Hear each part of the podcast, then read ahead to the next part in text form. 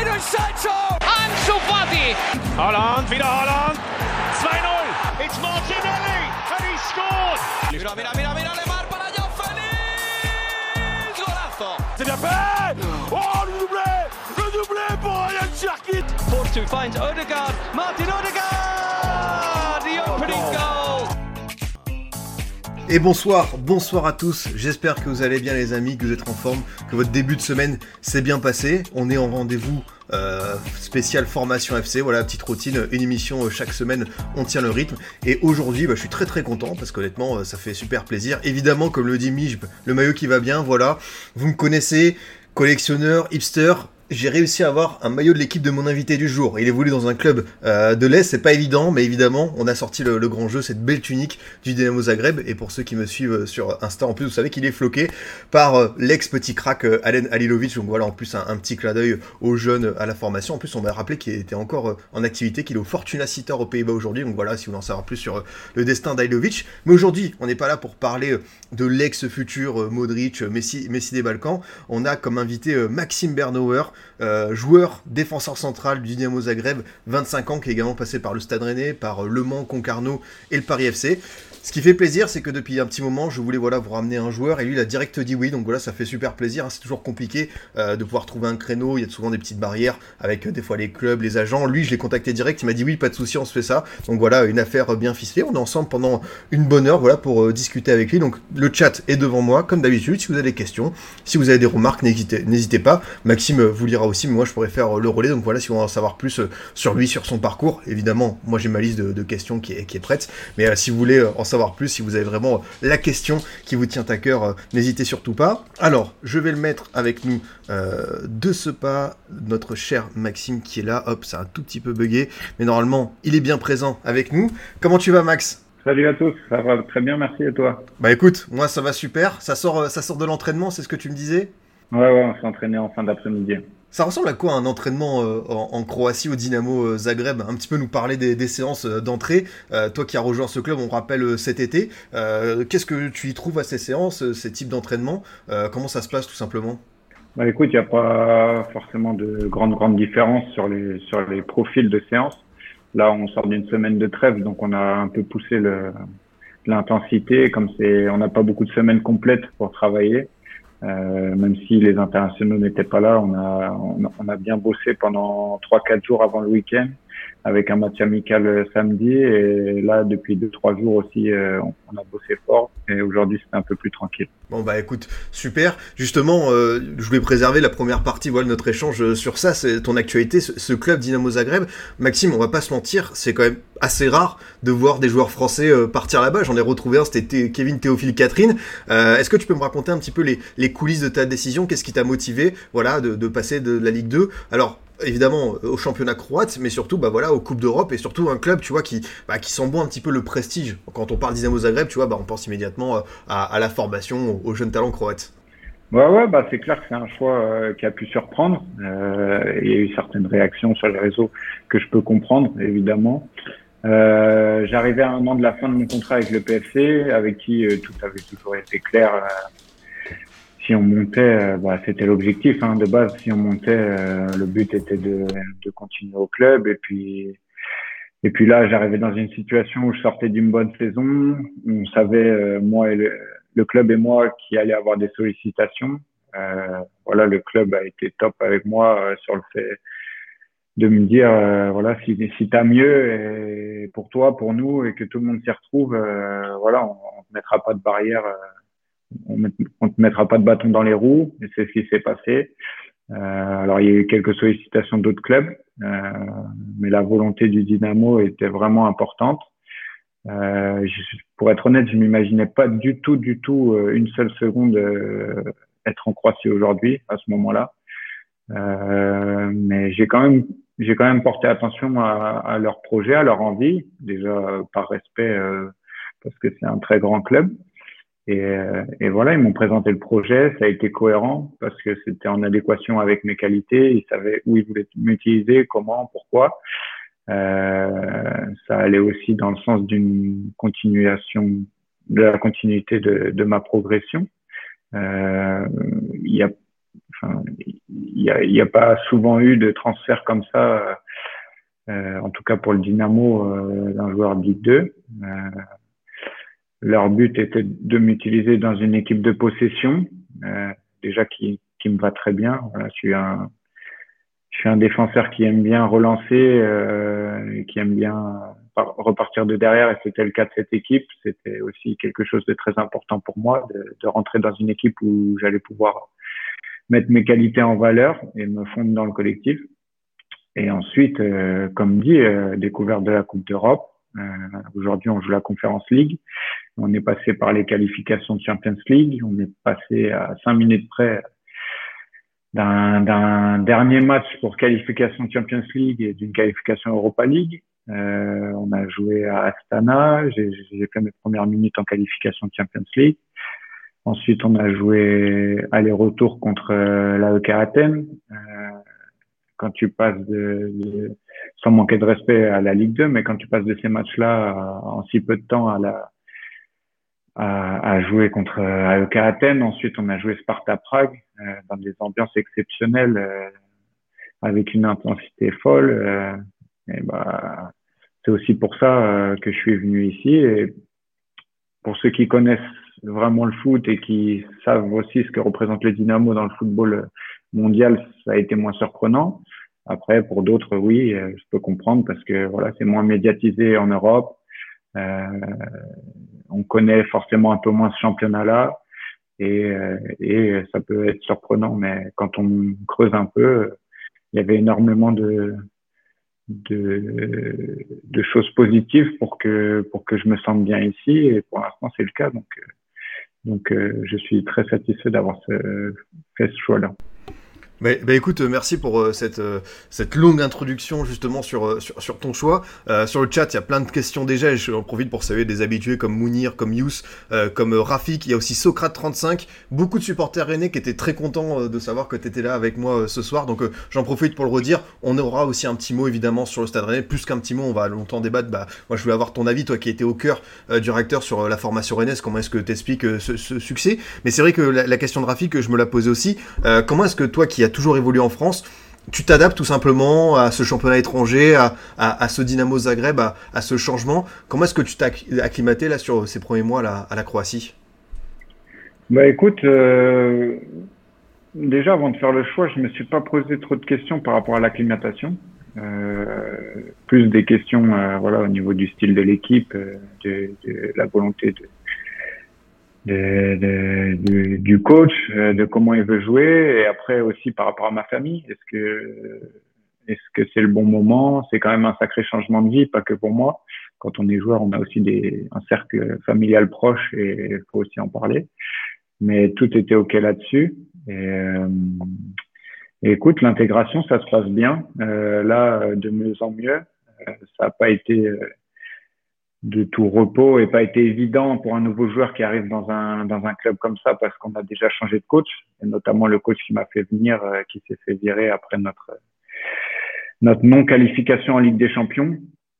Donc euh, voilà pas évident. Euh, nouveau coach qui arrive qui connaît pas forcément l'effectif et encore moins les joueurs qui viennent d'arriver et encore moins étrangers ce qui est tout à fait normal donc en fait, ce que j'avais fait pendant un mois et demi avec euh, avec le premier coach, c'était pas perdu, mais mais on va dire que je savais que ça allait reprendre un peu de temps, euh, mis à part que je connaissais déjà mes coéquipiers.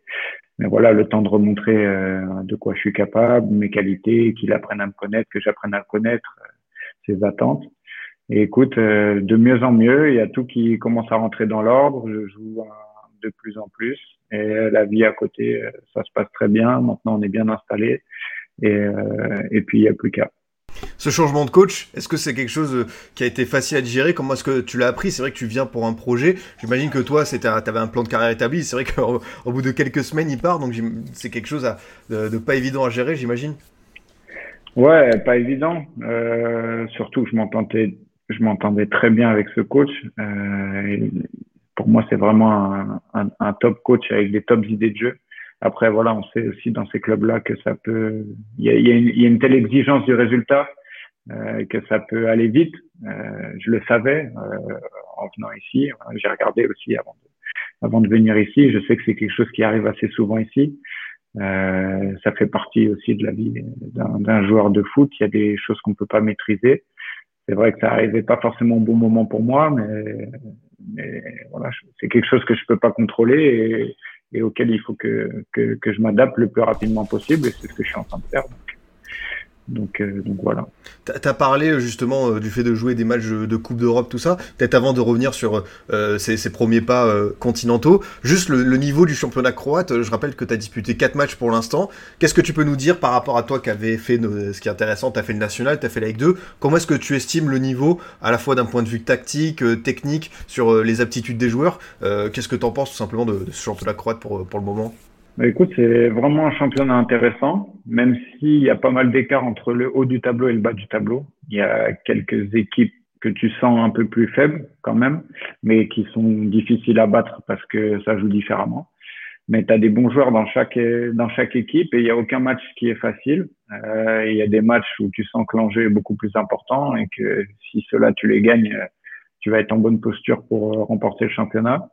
Mais, mais comme je t'ai dit, il y a une telle exigence du résultat ici que, en fait, tu réfléchis pas trop euh, à l'adversaire et tu sais que tu dois tout faire pour gagner. Donc, euh, donc écoute, c'est compétitif, intéressant euh, et, et, ça me permet de continuer à progresser.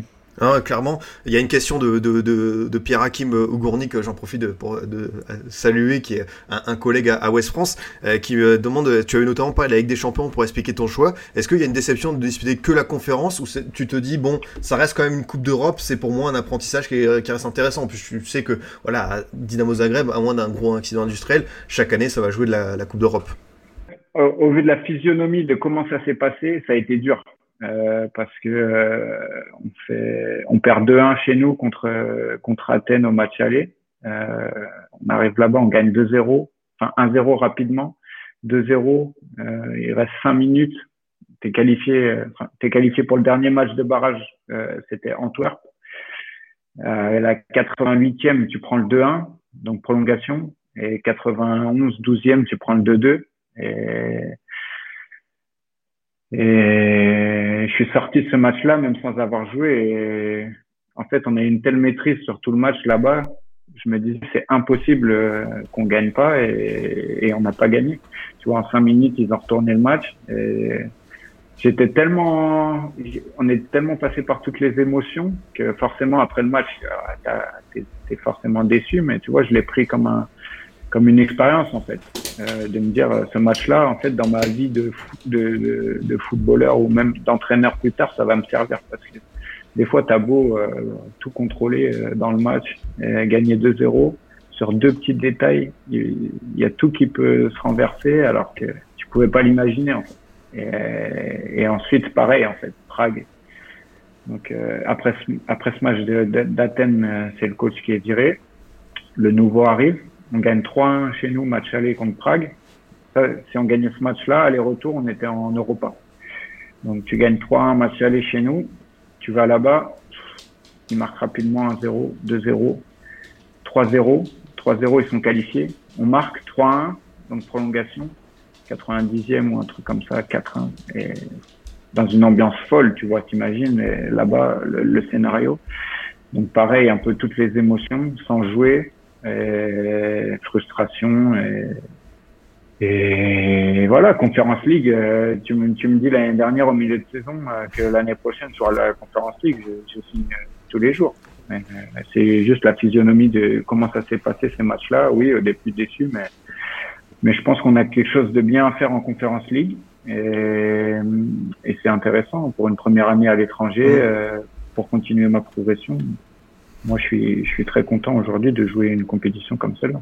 Ouais, totalement. Bah, comme tu dis, euh, ça, reste euh, la Coupe d'Europe, c'est franchement euh, une, belle découverte pour toi. Au niveau de pareil de l'acclimatation, je voulais parler peut-être un petit peu de, la langue. Est-ce que tu commences à apprendre un petit peu le croate? Comment est-ce que tu communiques avec tes coéquipiers, avec l'entraîneur, avec l'entourage du club? Comment ça se passe, toi qui voilà n'a jamais bougé de France, ses premiers pas en Croatie? Écoute, j'avais une bonne base en anglais. Euh, il fallait juste que je reparle un petit peu. Donc, euh, il y, a, y, a, aussi euh, d'autres étrangers qui parlent anglais parce que le croate c'est vraiment une langue difficile.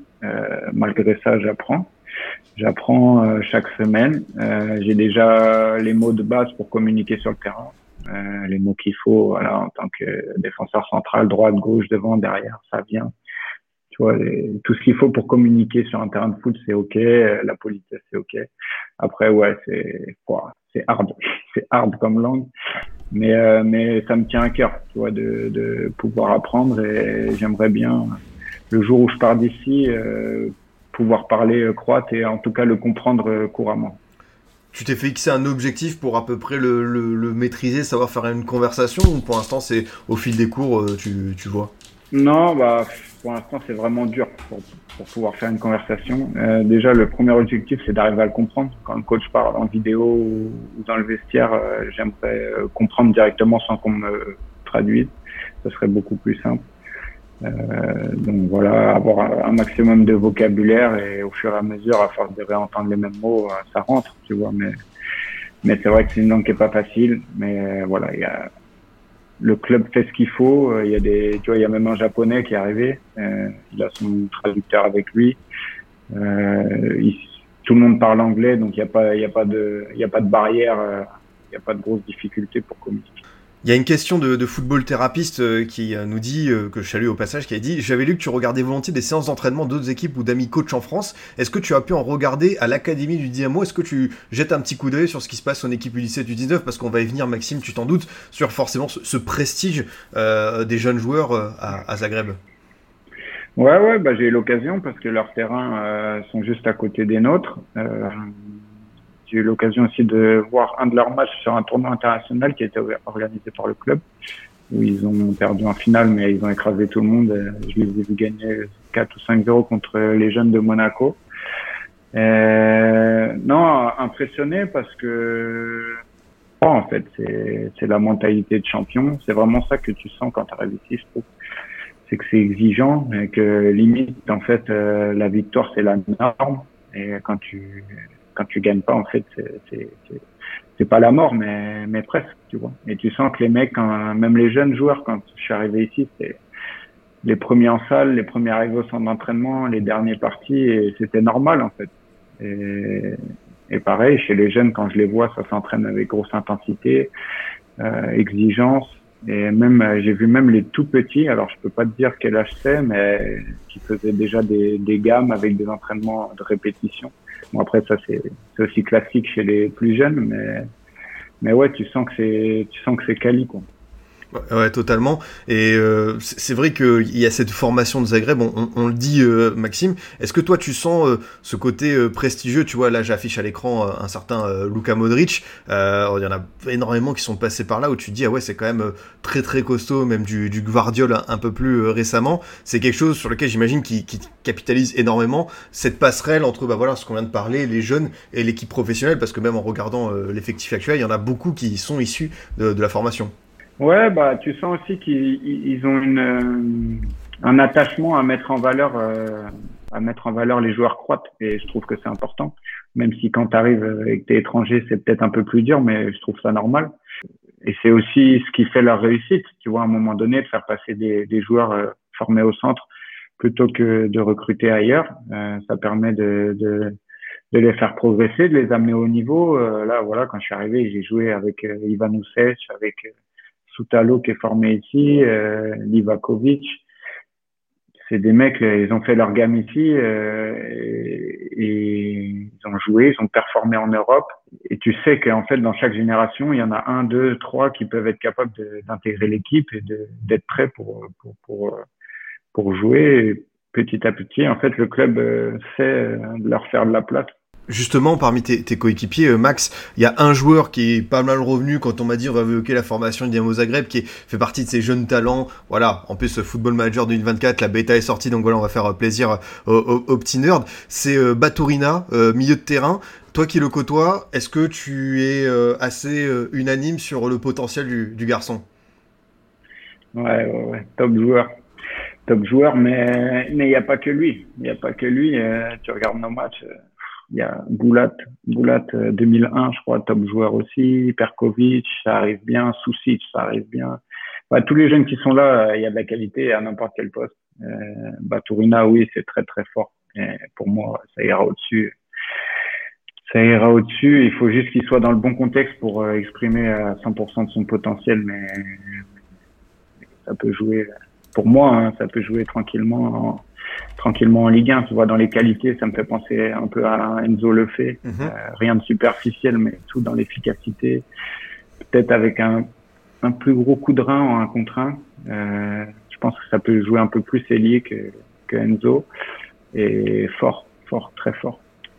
Du coup, quels sont vos, objectifs concrètement euh, cette année euh, au Dynamo Zagreb euh, après ce début de saison voilà, où il y a déjà eu ce changement de coach, il y a une nouvelle Coupe d'Europe euh, Tu as dit que c'était un club, évidemment on le devine, à, l'échelle de la Croatie qui est hyper compétitif. Il y a cette Conférence League où peut-être bah, voilà, il, y a le, moyen de se faire une belle épopée parce qu'on a vu beaucoup, tu vois, l'an dernier, des clubs qu'on n'attendait pas à ce niveau-là. Je pense à Akmar notamment qui allé jusqu'en demi-finale. C'est quoi un petit peu les objectifs à la fois sur le plan du championnat mais aussi de la Coupe d'Europe? Mais l'objectif premier, c'est le championnat, ça c'est clair, parce que euh, il me semble qu'avec la réforme Ligue des Champions, euh, si on, celui qui finit champion cette année ira directement en phase de poule de Ligue des Champions. Pas mal ça. Si je dis pas de, si je dis pas de bêtises, corrigez-moi si jamais je dis des bêtises, mais il me semble que c'est ça. Et, euh, et, même en fait, c'est ici, euh, ici, on n'accepte pas que ce soit quelqu'un d'autre que le Dynamo qui soit champion. ça fait des années que ça dure, que Haïdouk essaye de Aïdouk essaye de gratter euh, et, et, il n'y arrive pas et il faut que ça dure en fait. C'est vraiment le, le, club rival. Euh, c'est un peu Paris-Marseille euh, pour, ceux qui, qui, qui, peuvent comparer en France. Zagreb, la capitale, un peu plus dans les terres. Là-bas, c'est sur la côte. Leur stade, c'est un peu le, un mini vélodrome avec une ambiance, une ambiance incroyable. Et, et oui, oui, l'objectif premier, c'est d'être champion. Et après, oui, c'est d'aller le plus loin possible en, en Conference League parce que voilà, on est le Dynamo. Euh, il faut qu'on fasse aussi bonne figure en Coupe d'Europe, même si il faut être capable de, battre toutes les équipes. Là, dernièrement, on a perdu contre une équipe au Kosovo, là, le FC Balkany. C'est des équipes que tu connais pas forcément, mais là où il y a de la qualité, et si tu fais pas attention, tu peux te faire piéger. Et, et, voilà, et gagner la coupe, la coupe de Croatie aussi. Et, gagner, tout simplement gagner tous les matchs qu'on jouera. En fait, c'est la culture ici. Et voilà, là, on a perdu deux matchs d'affilée. Tu sens directement la pression euh, mise par les fans euh, parce que parce qu'il y, y, a un refus de la défaite et, et c'est dans la culture, c'est dans leur gène et, et c'est très bien, tu vois. Quand tu es joueur et que t'as pas forcément connu ça dans un club, moi j'aime ça en tout cas. Ouais, justement, cette pression, toi, par rapport à tes objectifs personnels, c'est ce que demande Rafik et c'est ce que je voulais savoir. Toi qui fais ce, premier challenge à l'étranger, qu'est-ce que tu t'es fixé, toi, comme euh, euh, objectif pour cette première saison, que ce soit au niveau du temps de jeu, peut-être des axes de progression, même Football Therapist te demande ça. Est-ce qu'il y a des choses que tu as envie de, voilà, de, perfectionner euh, au cours de cette saison? Non, bah, pas forcément d'objectifs précis forcément euh, de jouer un maximum. Euh, je sors de deux saisons, trois saisons, quatre saisons pleines, mm. quasi pleines, donc euh, j'ai envie d'être dans la continuité. Je sais aussi que quand tu arrives à l'étranger, nouveau contexte, ça peut mettre du temps. Je suis pas fou, je suis lucide là-dessus. Euh, que c'est un gros club avec des, des vrais bons joueurs, donc la concurrence elle est là. Et ça aussi, ça va me pousser à, à, à être tout le temps à fond à l'entraînement. Et ensuite, euh, écoute, de performer à chaque fois que je suis sur le terrain sans, sans avoir d'objectif précis, de jouer un maximum de matchs, de continuer à, appuyer sur mes qualités. Je pense que dans un championnat comme ça, je peux encore plus les mettre en valeur parce que ils n'ont pas forcément l'habitude d'avoir ce type de défenseur, même si euh, voilà, Soutalo est un défenseur qui est sorti et qui est vraiment complet. Mais, euh, mais on va dire le profil type du défenseur croate, c'est pas forcément le, la relance et le jeu avec ballon n'est pas forcément la première qualité que recherchent les Croates chez, chez un défenseur. J'ai aussi envie de, bah, de montrer que, que, que c'est important dans une équipe d'avoir un joueur comme ça et de pouvoir montrer que qu'il y a aussi différentes façons de, de pouvoir défendre, jouer et d'appuyer sur mes qualités, d'être le plus constant possible. Et puis, puis voilà, je me fixe pas de limite j'ai signé 4 ans, donc ça veut dire que j'ai le temps, mais en même temps, euh, j'ai 25 ans, donc euh, j'ai envie de jouer le plus possible et, et continuer ma progression tout simplement. Ouais, j'imagine bien. Il y a Jean de Lens qui nous dit euh, trop content d'avoir Maxime. Je suis un grand fan du Dynamo. J'ai pas raté un match l'an dernier. J'espère que tu vas passer titulaire. Je souhaite tu mérites. Donc même en France, tu vois, tu as des fans du Dynamo Zagreb, euh, ce qui est euh, totalement, totalement fou.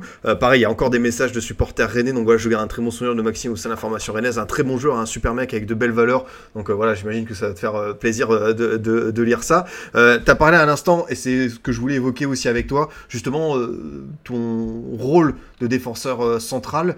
Avant ça, je voulais qu'on éclaircisse bien ça parce que quand j'ai regardé tes statistiques, euh, ton placement sur le terrain, t'es un peu une sorte de comment est-ce qu'on pourrait dire euh, dire cueil de français, je sais pas, mais t'as joué un peu partout. Là, par exemple, j'affiche euh, ton poste, tes différents postes au Paris FC et même je sais que voilà au Mans, à Concarneau, t'as été plus haut sur le terrain.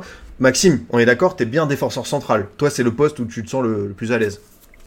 Écoute, aujourd'hui, c'est le poste où je suis à l'aise euh, aussi parce que j'ai joué là pendant un an l'année dernière avec Loret. Après, c'était une défense à trois, euh, c'est différent. Euh, j'ai vraiment aimé jouer dans une défense à trois au milieu des, des trois, un peu comme un 6 reculé qui peut intégrer le milieu euh, quand, quand il y a besoin pour faire la supériorité. C'est un peu le poste qui est qui est dur à presser, donc t'es pas souvent sous pression.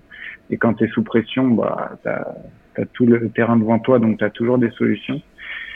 Euh, après, oui, là, je suis repassé à, défenseur central dans une défense à 4. Euh, avec le Dynamo, on a énormément la possession. Donc, euh, donc oui, euh, franchement, je m'éclate. Euh, là, samedi dernier, on a joué le match amical pendant la trêve. Il m'a mis 6. Je me suis régalé. J'étais content de rejouer un peu là. C'est un poste aussi que j'aime bien. Euh, c'est différent, mais j'aime bien. Et voilà, après le foot actuel fait que euh, aujourd'hui n'importe quel joueur euh, est capable de jouer un peu toutes les positions autour de son poste préférentiel.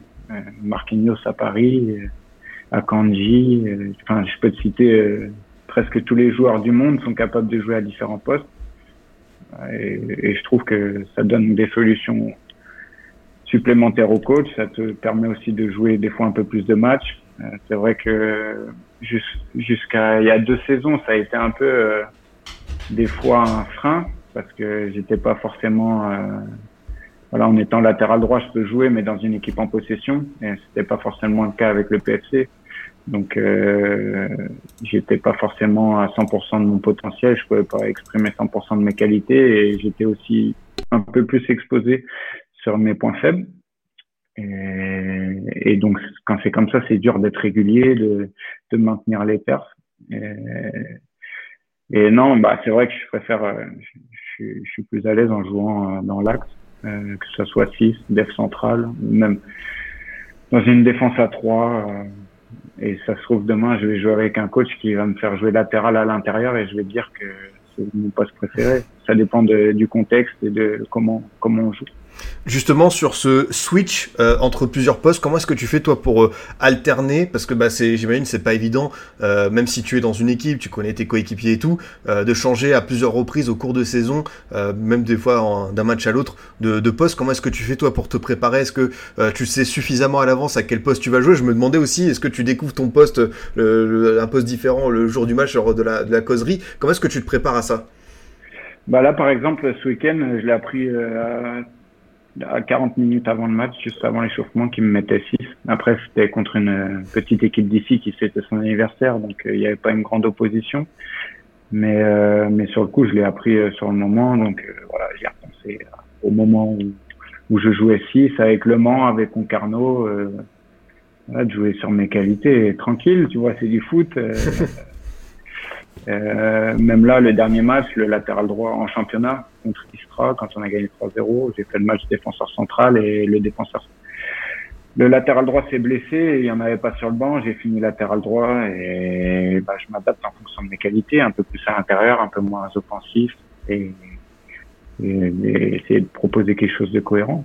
Après, euh, j'ai pas de mal à, à, bouger euh, d'un poste à l'autre. C'est plus au niveau de la continuité de la performance, ça peut altérer à ça euh, sur la durée.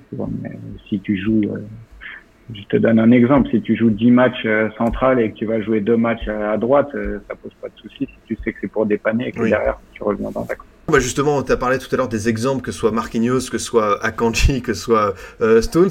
On sait que tu es quelqu'un qui partage beaucoup, qui dit qu'il regarde beaucoup de foot. Alors d'habitude, tu sais, on a des joueurs qui sont totalement tu sais, euh, euh, séparés. Il y en a pour qui c'est un métier, d'autres pour qui c'est aussi une passion. Toi, tu regardes beaucoup de choses. Comment est-ce que tu fais pour t'en inspirer, toi, pour voilà continuer à travailler? Est-ce que tu prends des petits trucs à droite à gauche? Est-ce que voilà, quand tu regardes un match, c'est pour le plaisir? Ou est-ce que dans ta tête, tu notes des trucs, des, concepts qui peuvent te, servir toi, sur le terrain? Euh, Alors oui, je regarde beaucoup parce que j'aime ça, je prends du plaisir. Euh, et je respecte aussi les joueurs qui, qui ont besoin de couper. Euh, et je le comprends parce que c'est un monde qui fatigue aussi. Après, moi, c'est vraiment que je suis passionné et que j'aime ça. Ça dépend en fait quel match je vais regarder et comment je le regarde.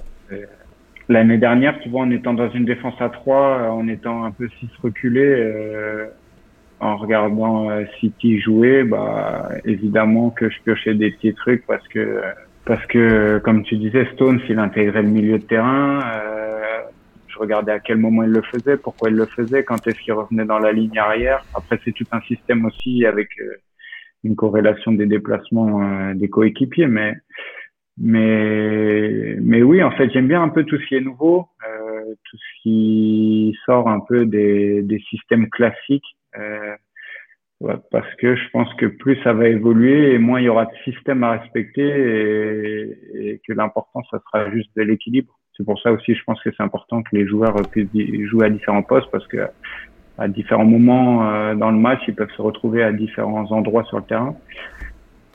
Mais, euh, mais écoute, oui, je prends beaucoup de plaisir à regarder le foot. Je regarde énormément, que ce soit la Ligue 2, la Ligue 1, la Première Ligue. Euh, il y, a, plein d'équipes que j'aime voir jouer et, juste par curiosité des fois, de, de, de, de, voir des nouvelles choses. Ça m'intrigue de voir le, Brighton de, de, Zerbi avant à Sassuolo parce que parce que parce que ça va aussi à l'encontre de, de, de, tous ceux qui disent que c'est dangereux de repartir mm. de derrière, ça, ça sert pas à grand chose. Et moi, j'ai toujours été baigné là-dedans et c'est ma vision du foot. Et, et ça me fait du bien qu'il y ait des coachs aussi qui arrivent et qui prouvent à tout le monde que bah, le football, quand on réfléchit, oui, c'est plus facile d'avoir le ballon dans les pieds que, que, sur la poitrine ou sur la tête. Euh, c'est comme une partie d'échec en fait. Et j'aime bien les coachs qui voient ça un peu comme ça parce que c'est ma vision du truc. Tu as dit que tu étais justement un défenseur qui euh, euh, avait pour principale qualité la relance, que tu aimais évoluer dans des équipes de possession. Justement, je voulais savoir qu'est-ce que l'entraîneur te demande principalement? C'est quoi les, consignes quand tu es vraiment à la base de la construction? Qu'est-ce que tu dois chercher? Quel est ton rôle vraiment sur le terrain? Bah, écoute, l'année dernière, euh, cette année, euh, je joue depuis peu, donc le coach me demande pas forcément de choses précises. Il a juste envie que ce soit bon et que et qu'on gagne. Mais petit à petit, il va voir aussi ce que je peux apporter, et ça se fait aussi naturellement quand tes co quand tes coéquipiers voient que tu, tu as plus de facilité à sortir le ballon, et bah, tu sais très bien que dès qu'il va y avoir un pressing un peu plus haut, bah, tu vas être un peu plus sollicité. Et, voilà, l'année dernière, euh, ouais, ça passait beaucoup par moi et les milieux savaient qu'en restant entre les lignes, euh, des fois, ils allaient recevoir les ballons et, et, ils me le demandaient. Souvent, souvent les, les 8-10 sont frustrés de pas recevoir les ballons quand ils restent entre les lignes parce que c'est des joueurs qui ont ce besoin-là de, de, toucher du ballon.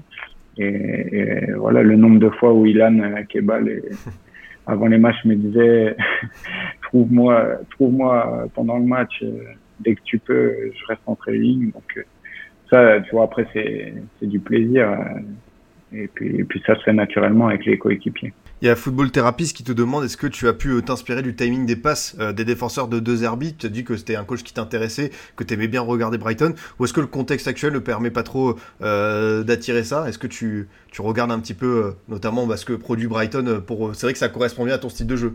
Écoute, j'avais tweeté là-dessus parce qu'on avait eu un débat avec, avec l'adjoint de Thierry Loret qui voulait toujours avoir le ballon qui voulait toujours avoir le ballon en mouvement et qui, comprenait pas que des fois euh, ça pouvait servir euh, de mettre le pied sur le ballon et de faire sortir euh, un joueur. Et, et, vraiment, on en a, on a eu un débat là-dessus à l'entraînement l'après-midi. Et le lendemain matin, tu as la vidéo qui sort parfaite d'une action de Brighton où le défenseur central, pendant 5 secondes, il est à l'arrêt avec le pied sur le ballon et il se passe rien.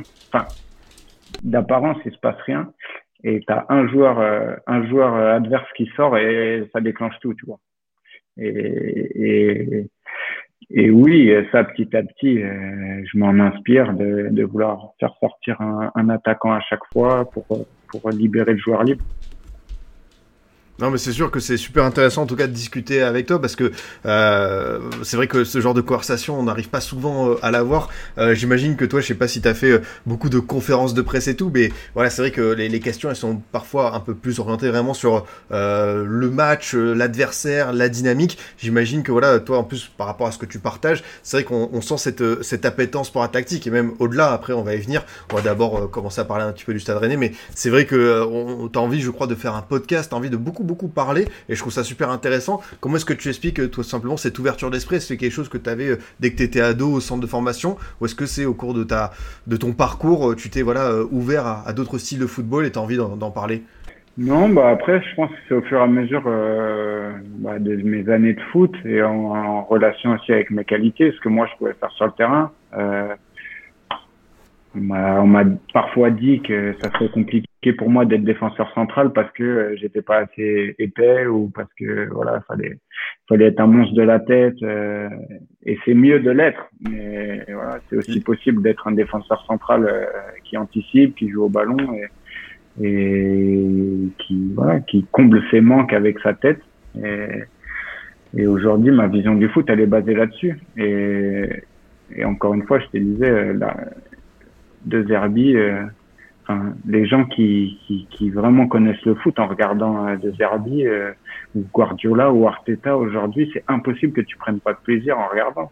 Parce que les mecs, euh, tu sais pourquoi ils font ça. Ils essayent de penser plus vite que l'adversaire, mieux que l'adversaire. Ils anticipent tout à la perte.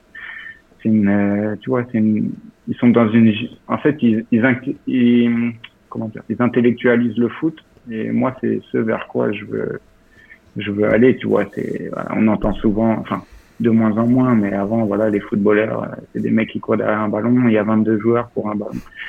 Mais en fait, c'est, c'est, ça se saurait, tu vois, si c'était que ça, euh, c'est beaucoup plus que ça. Et quand on s'y intéresse vraiment, euh, on peut prendre du plaisir, même à, à je, je, prends le pari de, de, prendre des gens qui connaissent pas forcément grand chose au foot. Je regarde un match avec eux, je leur explique certains trucs et tu vas commencer à aimer regarder parce que tu comprends. C'est normal. Euh, demain, tu, tu me montres un match de baseball sans que je comprenne aucune règle, je vais pas prendre de plaisir à regarder. Donc, euh, et c'est pour ça aussi que j'aime bien euh, déjà échanger avec les gens parce que, bah, au fur et à mesure de mes années foot, il y a pas mal de gens qui me suivent sur Twitter et je trouve ça cool de, de pouvoir échanger avec eux et de pouvoir aussi leur apporter la vision qu'on peut avoir nous sur le terrain. Et, et oui, je te disais, ils intellectualisent le football et, et je trouve que, que tendre de plus en plus vers ça, c'est une bonne chose euh, par rapport à ceux qui, aux passionnés de foot. Tu vois.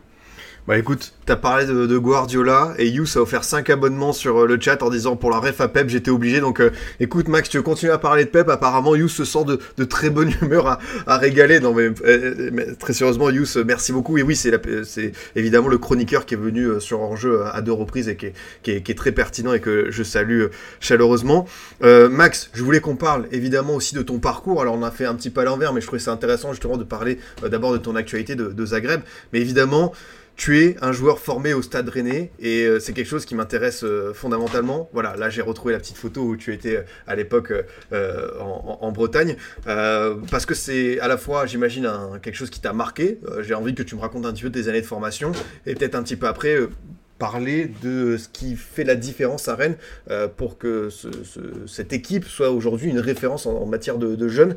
D'abord, justement, ces, années de, jeunesse, de, formation, euh, c'était comment euh, à Rennes J'imagine beaucoup de, plaisir?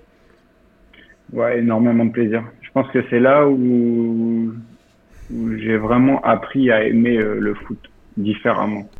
Parce que j'ai eu la chance d'avoir franchement que des top coachs qui m'ont fait vraiment kiffer le foot euh, et réfléchir sur le foot.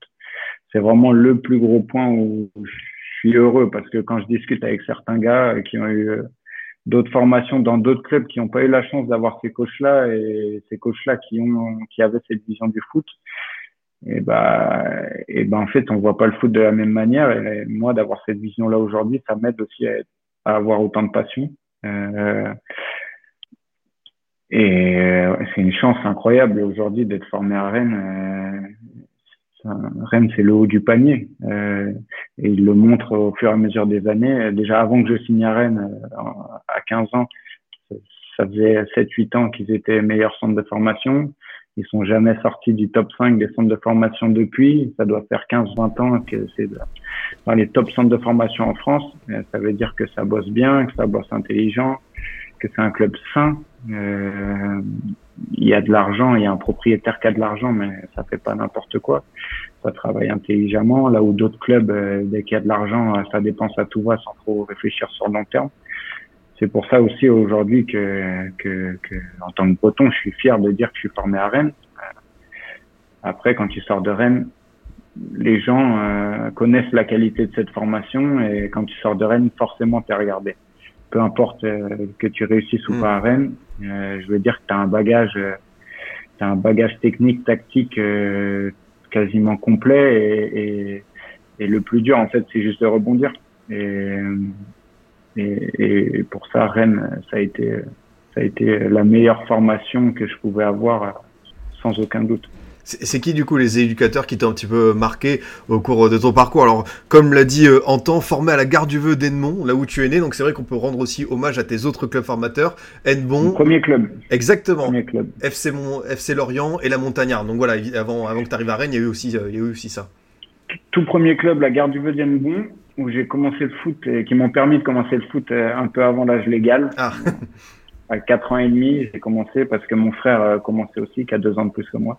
Donc j'ai commencé avec mon frère. On a fait quelques années à la Garde du Vœu et ensuite Lorient est venu euh, est venu euh, nous chercher euh, en commençant par des tournois internationaux. Pour ceux qui connaissent Thierry Non, Guy Pava, Orvaux, tous ces tournois-là, une des meilleures périodes quand tu es jeune. Et, ensuite Lorient, pour, pour différentes raisons, on a dû partir de Lorient avec mon frère on a choisi d'aller à l'US Montagnard parce que parce que beau club amateur dans la région euh, qui travaillait très bien, qui avait une équipe en CFA à l'époque avec des gros parcours en Coupe de France, mais avec des éducateurs de, de qualité que je salue, euh, notamment Thibault Guénic, euh, Christophe Tison, pour ceux qui connaîtront.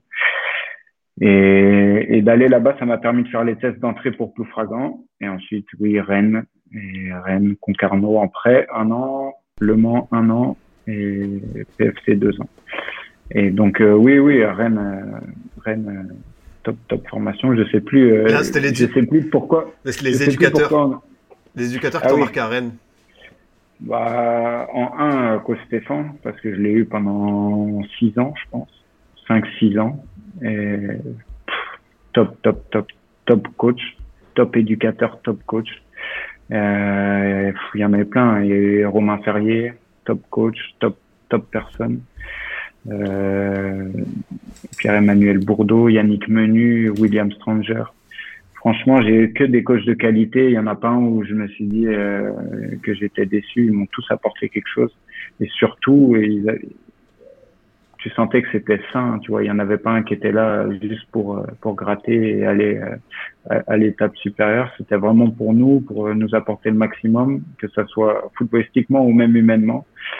Et, et ouais, en un coach Stéphane.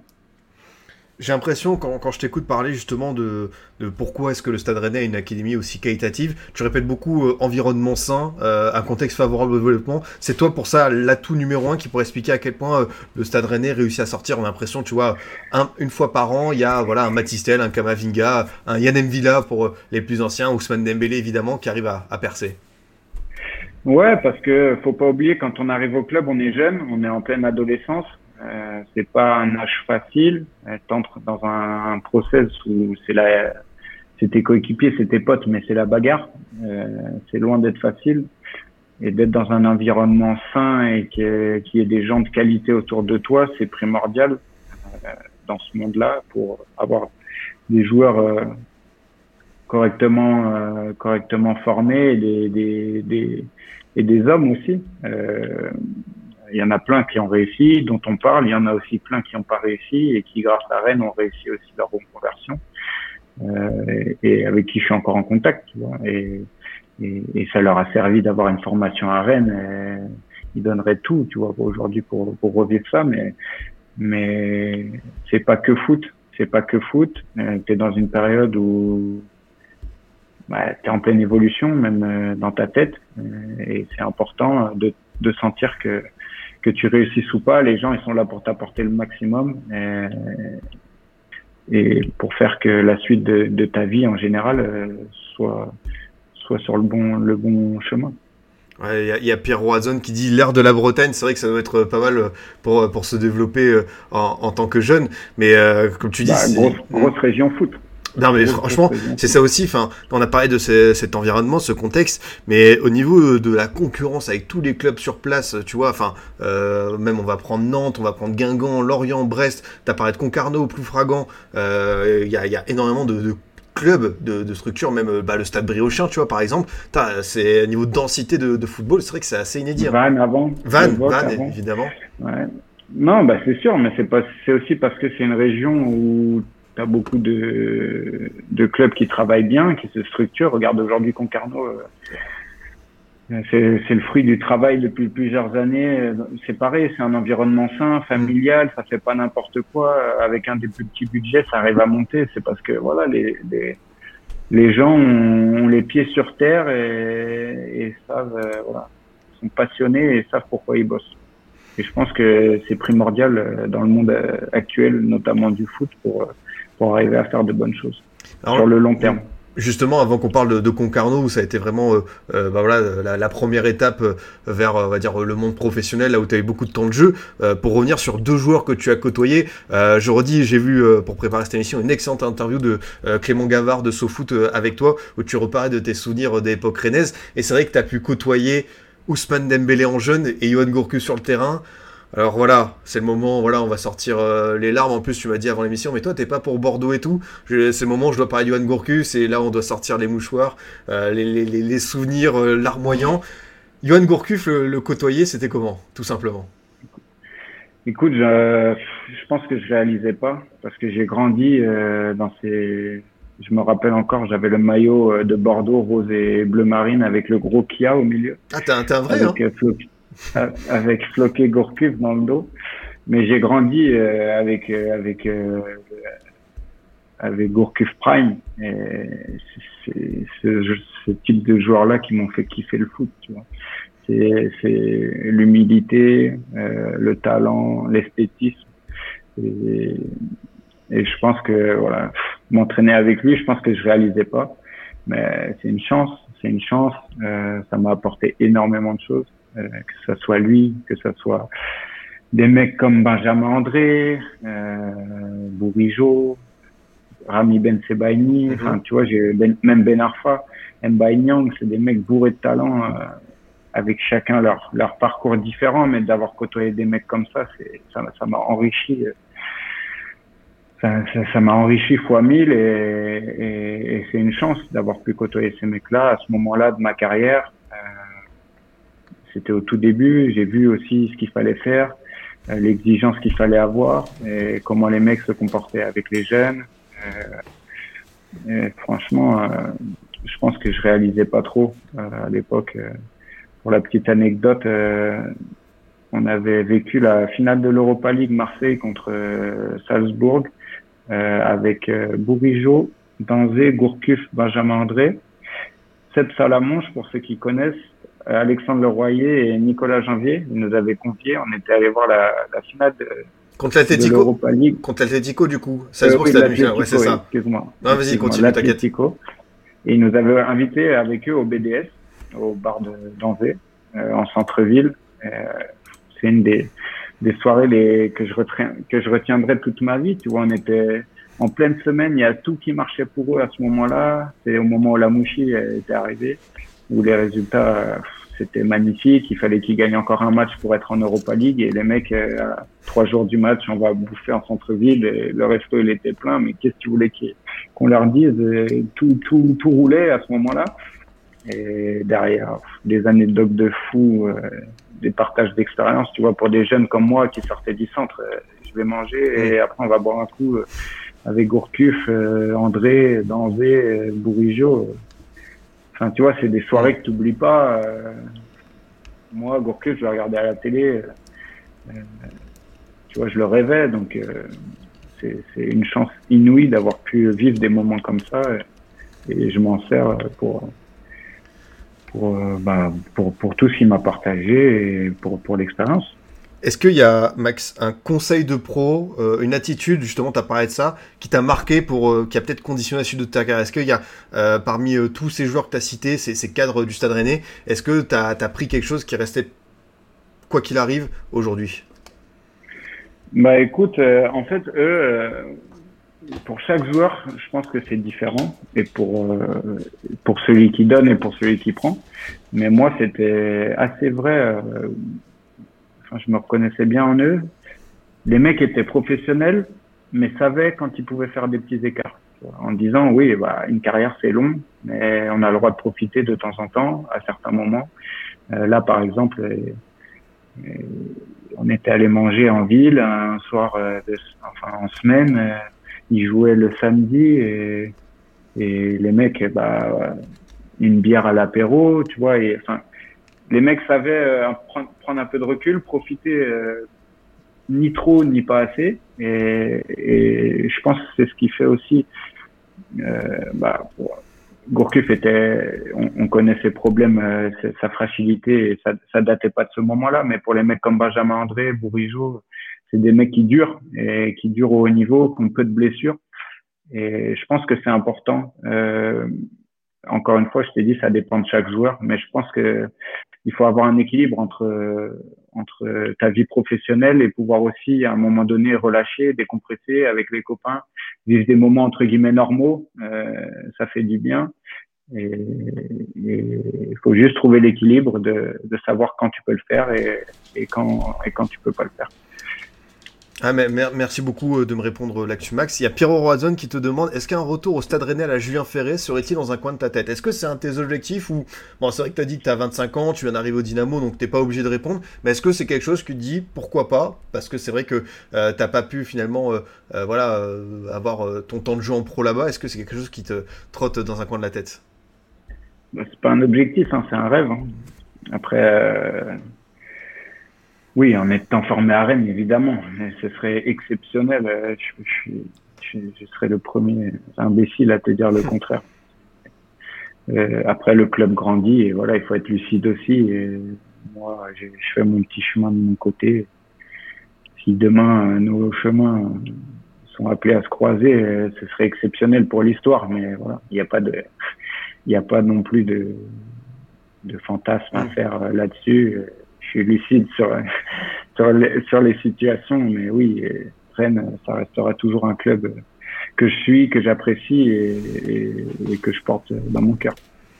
Bah écoute, parfait, voilà, les supporters rennais, au moins vous êtes fixés peut-être dans, un avenir proche ou, lointain. Et justement, il y a une autre question, et je voulais qu'on vienne là-dessus, euh, de ML Fra qui te demande quel joueur t'as le plus impressionné en jeune. C'est l'un des joueurs qui est justement sur la photo à côté d'Yohan Gourcuff. Ousmane Dembélé, ça fait quoi de le, côtoyer surtout d'être face à face à lui en entraînement Je crois que c'est particulier, non, Max? Écoute, euh, ouais, entre le moment où il a éclos et le moment où nous, on a vu que c'était un phénomène, il y a eu quand même du temps. Donc, euh, on n'était pas forcément surpris euh, quand on l'a vu faire ce qu'il faisait aux yeux de tous. Mais, mais ouais, pour moi, Ousmane, pour avoir côtoyé Kylian, tu vois, en sélection de jeunes, Mbappé, et de voir Ousmane à côté, euh, Ousmane était, avait plus de talent pour moi à, cette époque-là. Ousmane, c'était exceptionnel, exceptionnel. Et je raconte souvent ça euh, après ma, ma blessure des croisés que j'ai eu au centre.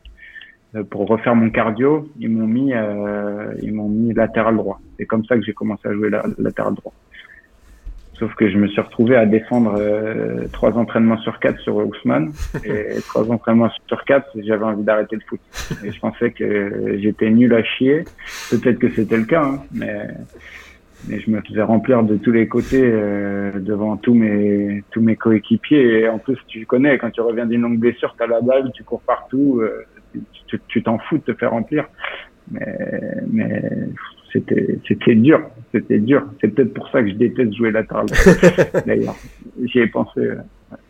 Mais ouais, c'est exceptionnel. Ousmane, c'était exceptionnel. Et un gars, euh, on a souvent entendu des choses sur lui et c'est un gars super simple, super top. Alors oui, qui était qui était pas forcément directement conditionné pour être un athlète de haut niveau dans sa tête, peut-être à, la différence de Kylian, mais euh, mais au niveau des qualités et de ce qu'il faisait à l'entraînement en match, voilà, c'était exceptionnel.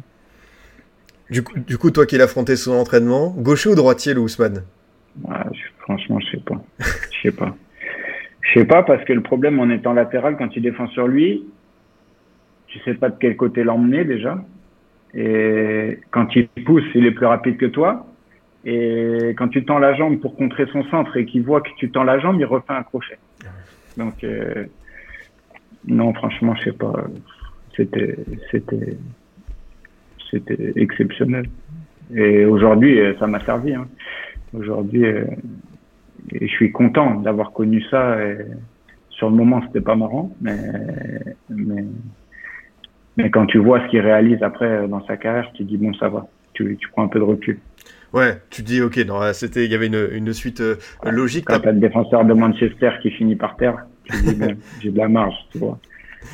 C'est ça exactement. Est-ce que parmi les équipes que tu as affrontées en U17, U19 nationaux, il y a un joueur qui t'a marqué dans l'équipe d'en face aussi en parcours de jeune, qui est aujourd'hui devenu pro ou pas forcément? Est-ce que dans les matchs, les confrontations que tu as pu avoir euh, avec le Stade Rennais, dans une des équipes d'en face, il y a un joueur qui t'a marqué euh, au-delà d'Ousmane?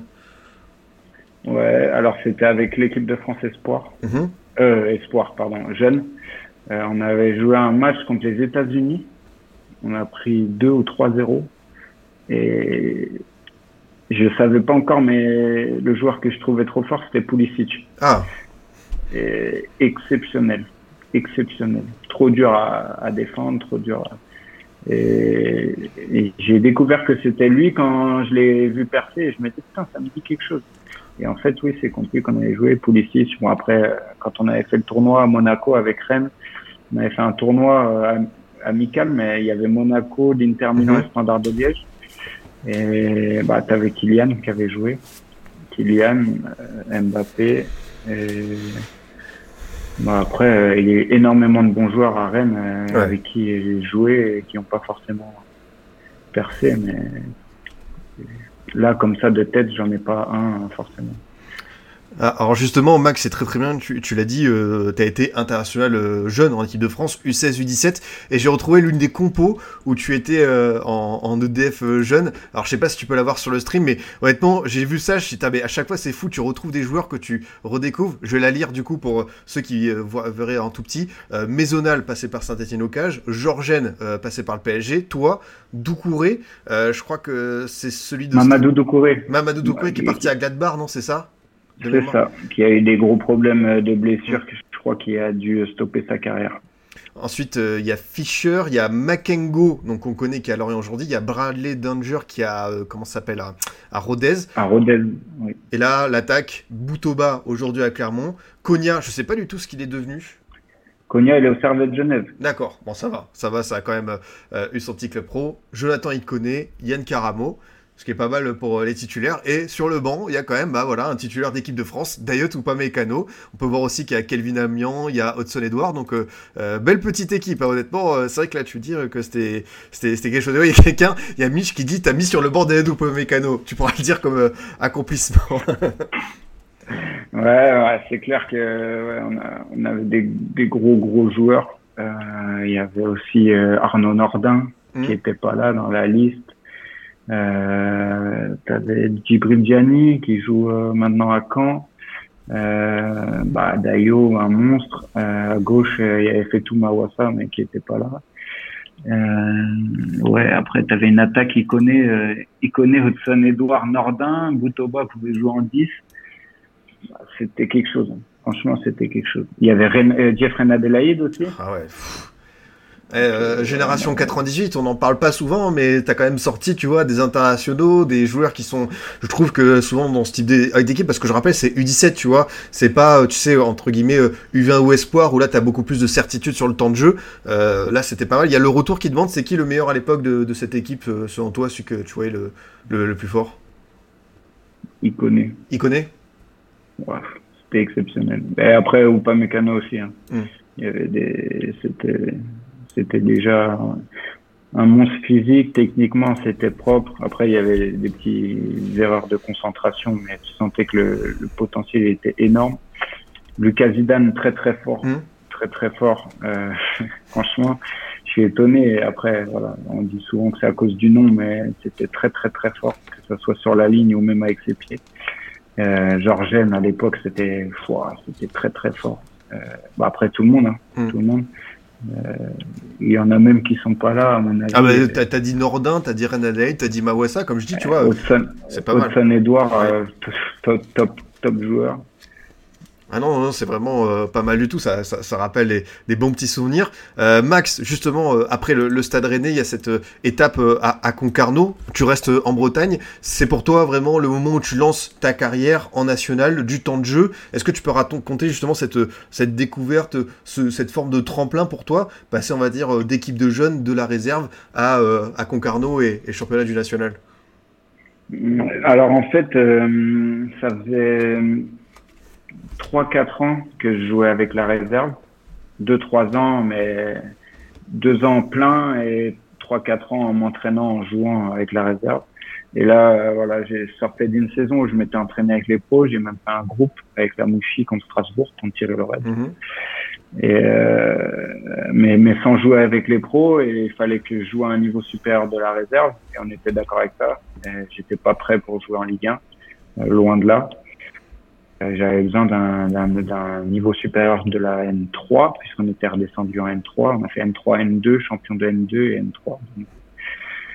Mais, euh, mais j'avais pas envie, tu vois, j'avais 20 ans, j'allais avoir 20 ans. Euh, tu signes ton premier contrat pro, tu fais un an en t'entraînant avec les pros, mais c'était l'époque où tu avais 40 ou 42 pros. Euh, c'était compliqué d'avoir une place. Euh, et, et, j'avais pas envie de stagner tout en étant à Rennes. C'est dur de prendre la décision parce que parce que quitter, enfin quitter Rennes, c'était un prêt à ce moment-là. Mais mais j'avais besoin de, de, de ouais continuer à progresser. Euh, et la nationale, c'était le bon, euh, c'était le bon euh, deal parce que déjà j'avais pas de Ligue 2, pour être très honnête, parce qu'en sortant de N3, les clubs te connaissent pas forcément. Et c'est à l'époque Pierre Lotelier euh, qui m'a appelé, qui était en charge du recrutement euh, à Concarneau, qui m'a dit, écoute, nous on est intéressés, euh, le coach aimerait bien te faire jouer 6, euh, faut que tu enchaînes les matchs, Je dis, bah, ok, bah, let's go. En plus, Concarneau, une demi-heure de chez moi, je suis de Lorient. et puis, et puis voilà, ça fait du bien de retrouver un petit peu cette adrénaline-là, de, de, découvrir de nouveau, un nouveau championnat je trouve que la sensation, euh, quand tu arrives dans un nouveau club, c'est une des meilleures sensations quand tu es joueur. Personne n'attend rien de toi, les gens ne te connaissent pas trop et ils apprennent à te découvrir et au fur et à mesure, tu as un petit peu l'engouement et l'attente autour de toi qui grandit et je trouve ça vraiment euh, agréable. Et ça a été un peu ça à Concarneau. Euh, encore une fois, club sain, très bien géré par le président. ça n'a pas été toujours facile avec le coach, c'était Benoît Coé à l'époque mais, euh, mais ça fait partie de la vie d'un joueur aussi. Le club était sain, club familial, euh, pas loin de chez moi. Euh, je réalisais pas trop que entre guillemets je partais de Rennes, mais euh, ça me faisait du bien dans, de, de, jouer et de rejouer à un niveau où je savais que si j'étais bon, j'allais continuer à franchir les steps. Après, la saison a été un peu freinée parce que c'est la saison Covid.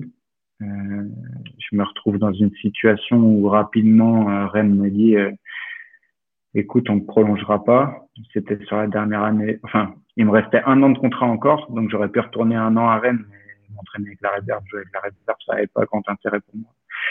Donc j'ai préféré euh, résilier mon contrat. Enfin, résilier mon contrat. Rennes a gardé un pourcentage euh, sur le transfert et, m'a libéré. Et c'est là que C'était un peu compliqué cette période-là parce que ma femme, on venait d'apprendre le jour du premier confinement, j'ai appris que ma femme était enceinte. Ok. Tu es là, tu te, tu te retrouves euh, après 6 ans à Rennes. Euh, tu sais que voilà, Rennes préférerait que, que tu signes ailleurs. Et pour toi et pour eux, c'est mieux. Tu es conscient de ça, mais en même temps, tu sors d'une saison freinée par Covid. Donc, euh, le moment où les clubs étaient en restriction de budget, donc restriction d'effectifs, réduction d'effectifs, pardon. Donc pas facile, pas facile. Euh, j'ai eu la chance que Le Mans m'appelle très très tôt, euh, même avant la avant la, la pré-saison de la saison d'après, parce qu'il y a une période Covid où les clubs savaient pas trop où on allait. Et euh, au moment où Le Mans m'appelle, euh, ils savaient pas encore s'ils allaient être en Ligue 2 ou en National. C'est au moment où il y a eu l'histoire du Comex et tout le bazar. Ah oui. Parce que Le Mans était en égalité de points avec Niort et à la 10 de but, ils étaient derrière. Et donc Le Mans avait fait appel, ça a pris du temps et moi je leur ai dit écoutez, pour moi comme pour vous, euh, je vous donne ma parole que si vous êtes en Ligue 2, je viens. C'est très bien pour moi, ça me permettra de franchir encore un step. Et si vous êtes en national, je viens, ça me permettra de confirmer, faire complète en jouant le haut de tableau euh, et en essayant de remonter directement avec des infrastructures euh, de meilleure qualité qu'à Concarneau, sans du tout manquer de respect à Concarneau, mais c'est pas le même budget non plus. Avec un stade magnifique, un centre d'entraînement euh, très qualitatif. Et pareil, toujours dans ma lignée de vouloir continuer à jouer, parce qu'à cet âge-là, si tu joues pas, bah, c'est pas, pas top, tu vois. Il y en a qui ont préféré à un moment donné, à des âges, rester dans des gros clubs mais sans jouer. Aujourd'hui, c'est plus trop que ça donne. Je savais juste que pour garder de la valeur et pour le bien de ma progression, il fallait que je sois sur le terrain et que je continue de jouer. Mon seul objectif, c'était ça. J'ai jamais euh, arrêté de croire que si j'étais bon sur le terrain, euh, je, pouvais pas de nouveau franchir les steps. Donc, euh, je savais que aussi que dans mon profil de joueur, j'allais peut-être mettre un peu plus de temps à jouer, à être prêt pour jouer au niveau que certains. Il y en a qui sont prêts à 16, 17 ans, 18 ans. L'exemple, c'est Kama. Lui, il a été prêt très tôt. Et tant mieux pour lui. Et il y a des profils qui nécessitent un peu plus de temps. Il y en a eu, j'en fais partie, et il y en aura d'autres. Mmh. Et, et j'étais conscient, en fait, que j'étais plutôt dans, dans, dans, dans ce type de, de, pas de plan de carrière, mais de chemin. Et, et c'est pour ça que j'ai jamais arrêté de croire en, en mes qualités. Et, et, et, c'est pour ça que j'ai pas vécu ça comme un échec en fait de rejouer en national, mais c'était plutôt excitant.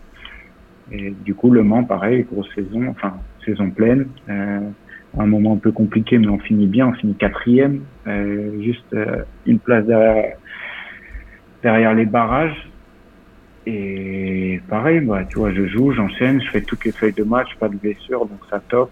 Et à la fin de la saison, j'avais encore un an de contrat et il y a le PFC qui m'appelle. Donc le PFC avec leur projet ambitieux euh, qui venait de jouer. Euh, il me semble qu'ils venaient de faire une saison galère, mais les deux saisons d'avant, ils étaient proches des barrages. Ils ont même fait des barrages. Et du coup, euh, moi, je venais d'avoir ma fille qui est née au Mans. Et il me restait plus qu'un an de contrat. T'as un club comme le PFC en Ligue 2 qui a, qui a qui est en plein développement, qui a un gros projet. Euh, c'est dur pour moi de, de dire non. En même temps, je suis sous contrat, donc euh, j'ai dû aller aussi. J'ai dû aller aussi parler au président qui n'a pas forcément compris sur le coup euh, le pourquoi je voulais absolument y aller. Et c'est peut-être mon seul regret, c'est d'avoir été un peu au clash. Enfin, regret oui et non parce que j'ai dû le faire pour pouvoir y aller. Aujourd'hui, je regrette pas parce que enfin, la suite m'a donné raison, mais mais c'est pas dans mes valeurs euh, de, de, de, tout faire pour partir alors qu'on refuse. Euh, J'étais conscient que à un moment donné, j'avais 22 ans, j'étais en national. Si je voulais aussi avoir une carrière, euh, pouvoir sans me mettre de limites, c'était c'était l'heure pour euh, aller au moins en Ligue 2 et faire une grosse saison en Ligue 2. Et voilà, après le président n'a pas forcément compris ça, n'avait pas forcément la même vision. Euh, le principal, c'est qu'on ait trouvé un terrain d'entente et que j'ai pu signer au PFC.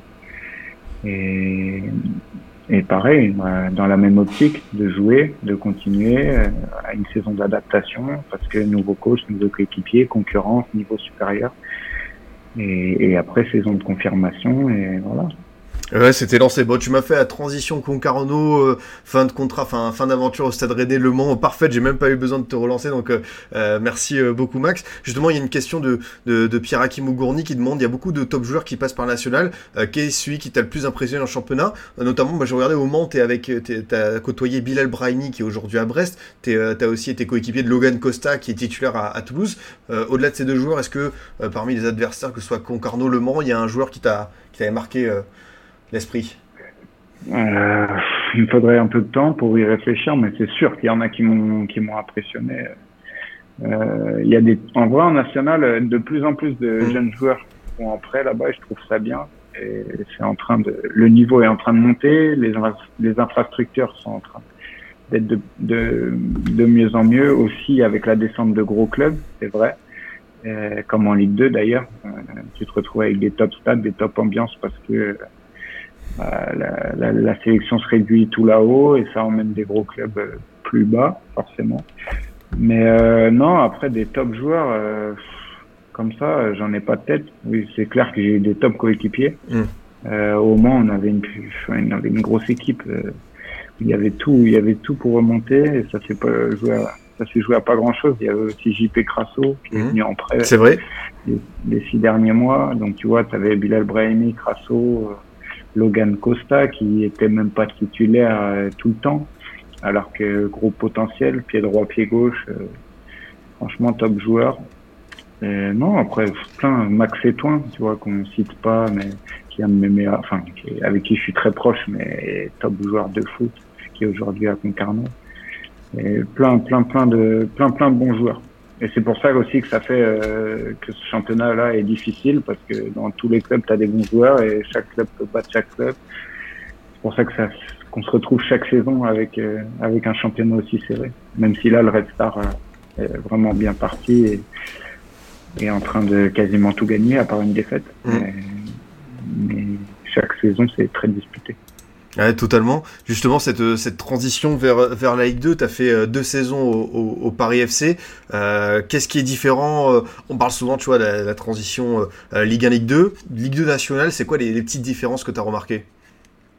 Bah, Ça fait du bien de retrouver le monde pro, déjà. Les infrastructures un, un peu plus de haut niveau, notamment le PFC, parce que centre d'entraînement tout neuf, le terrain était top. Euh, c'est ça un peu que tu perds en national quand tu sors, surtout quand tu sors euh, d'un club pro comme Rennes où tu es presque habitué au confort. Et bah, tu te rends compte que c'est une chance. Et de retrouver ça petit à petit, ça fait du bien. Tu es dans de meilleures conditions pour exprimer tes qualités. Et c'est un peu plus facile d'être performant. Et après, euh, voilà, comme je te disais, euh, jouer dans des top stades, euh, dans des top ambiances, sur des top pelouses.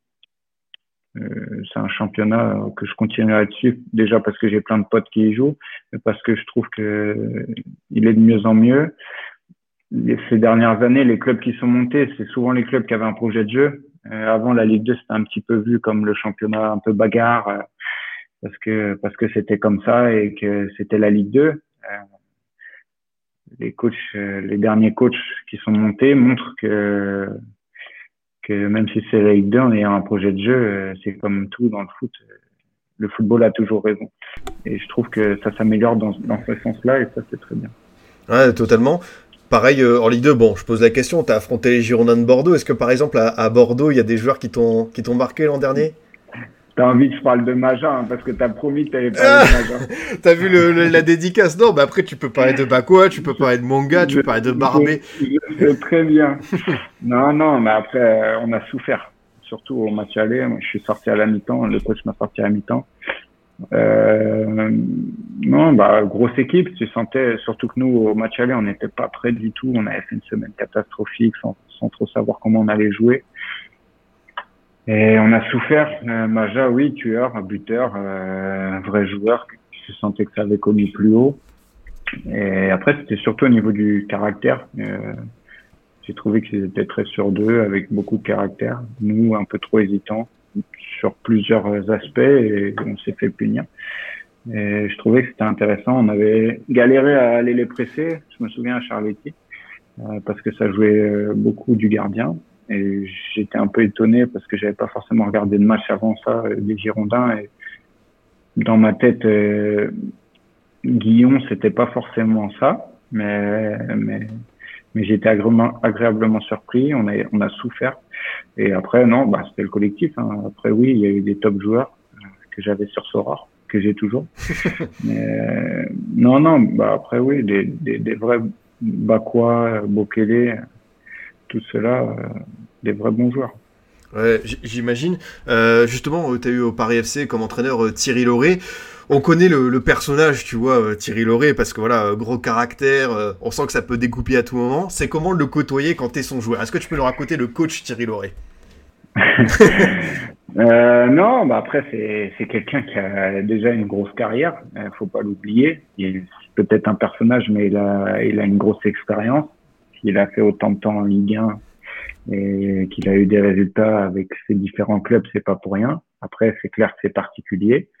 Euh, c'est particulier aussi parce que il redescendait de Ligue 1 à Ligue 2 et que c'est pas forcément le même type de coaching. Et que lui, ça lui a peut-être fait un peu bizarre de d'avoir des joueurs parfois à l'entraînement d'un peu moins bonne qualité et que tu dois faire preuve un peu plus de tolérance. Après, euh, moi, je vais pas cracher dans la soupe parce que parce qu'il m'a forcé à être tout le temps à 100%. Dès que j'étais un tout petit peu moins bien, eh ben, il me sortait de l'équipe. Ça me rendait fou d'ailleurs parce que c'était pas forcément le cas avec tous les joueurs, mais au final, ça m'a poussé, tu vois, être, à faire une saison vraiment complète l'année dernière où je pense que j'ai franchi un j'ai franchi un step là-dessus. Et oui, après c'est particulier, c'est sûr. Et je pense que c'était plus facile en tant que défenseur de pouvoir se mettre en valeur dans, dans son équipe qu'en tant que d'attaquant, euh, qu'offensif. Parce que c'est un petit peu moins joueur que, que je cherche comment le dire sans trop euh, cracher dans la soupe. Mais c'est un petit peu moins joueur que certains coachs sur la vision du foot. Euh, le problème l'année dernière, c'est qu'on avait une équipe pour jouer avec des joueurs. Euh, ouais, comme, comme Kebal que tu citais, ouais pour jouer, mais, mais voilà, le coach avait, pas forcément euh, l'habitude peut-être d'avoir ce type de joueur dans les clubs où il est passé. Et, et la première année, c'est, pour moi, la première année, on avait moins de qualité dans le groupe, mais on jouait plus en transition et ça correspondait, ça correspondait plus à ce que ça allait faire le coach et c'est pour ça que ça a mieux marché. Et l'année dernière, pour moi, il y avait beaucoup plus de qualité dans le groupe, mais on arrivait moins à jouer parce que bah, là, c'est un coach qui, qui, qui, qui a plus de facilité à faire ses, jouer ses équipes en transition.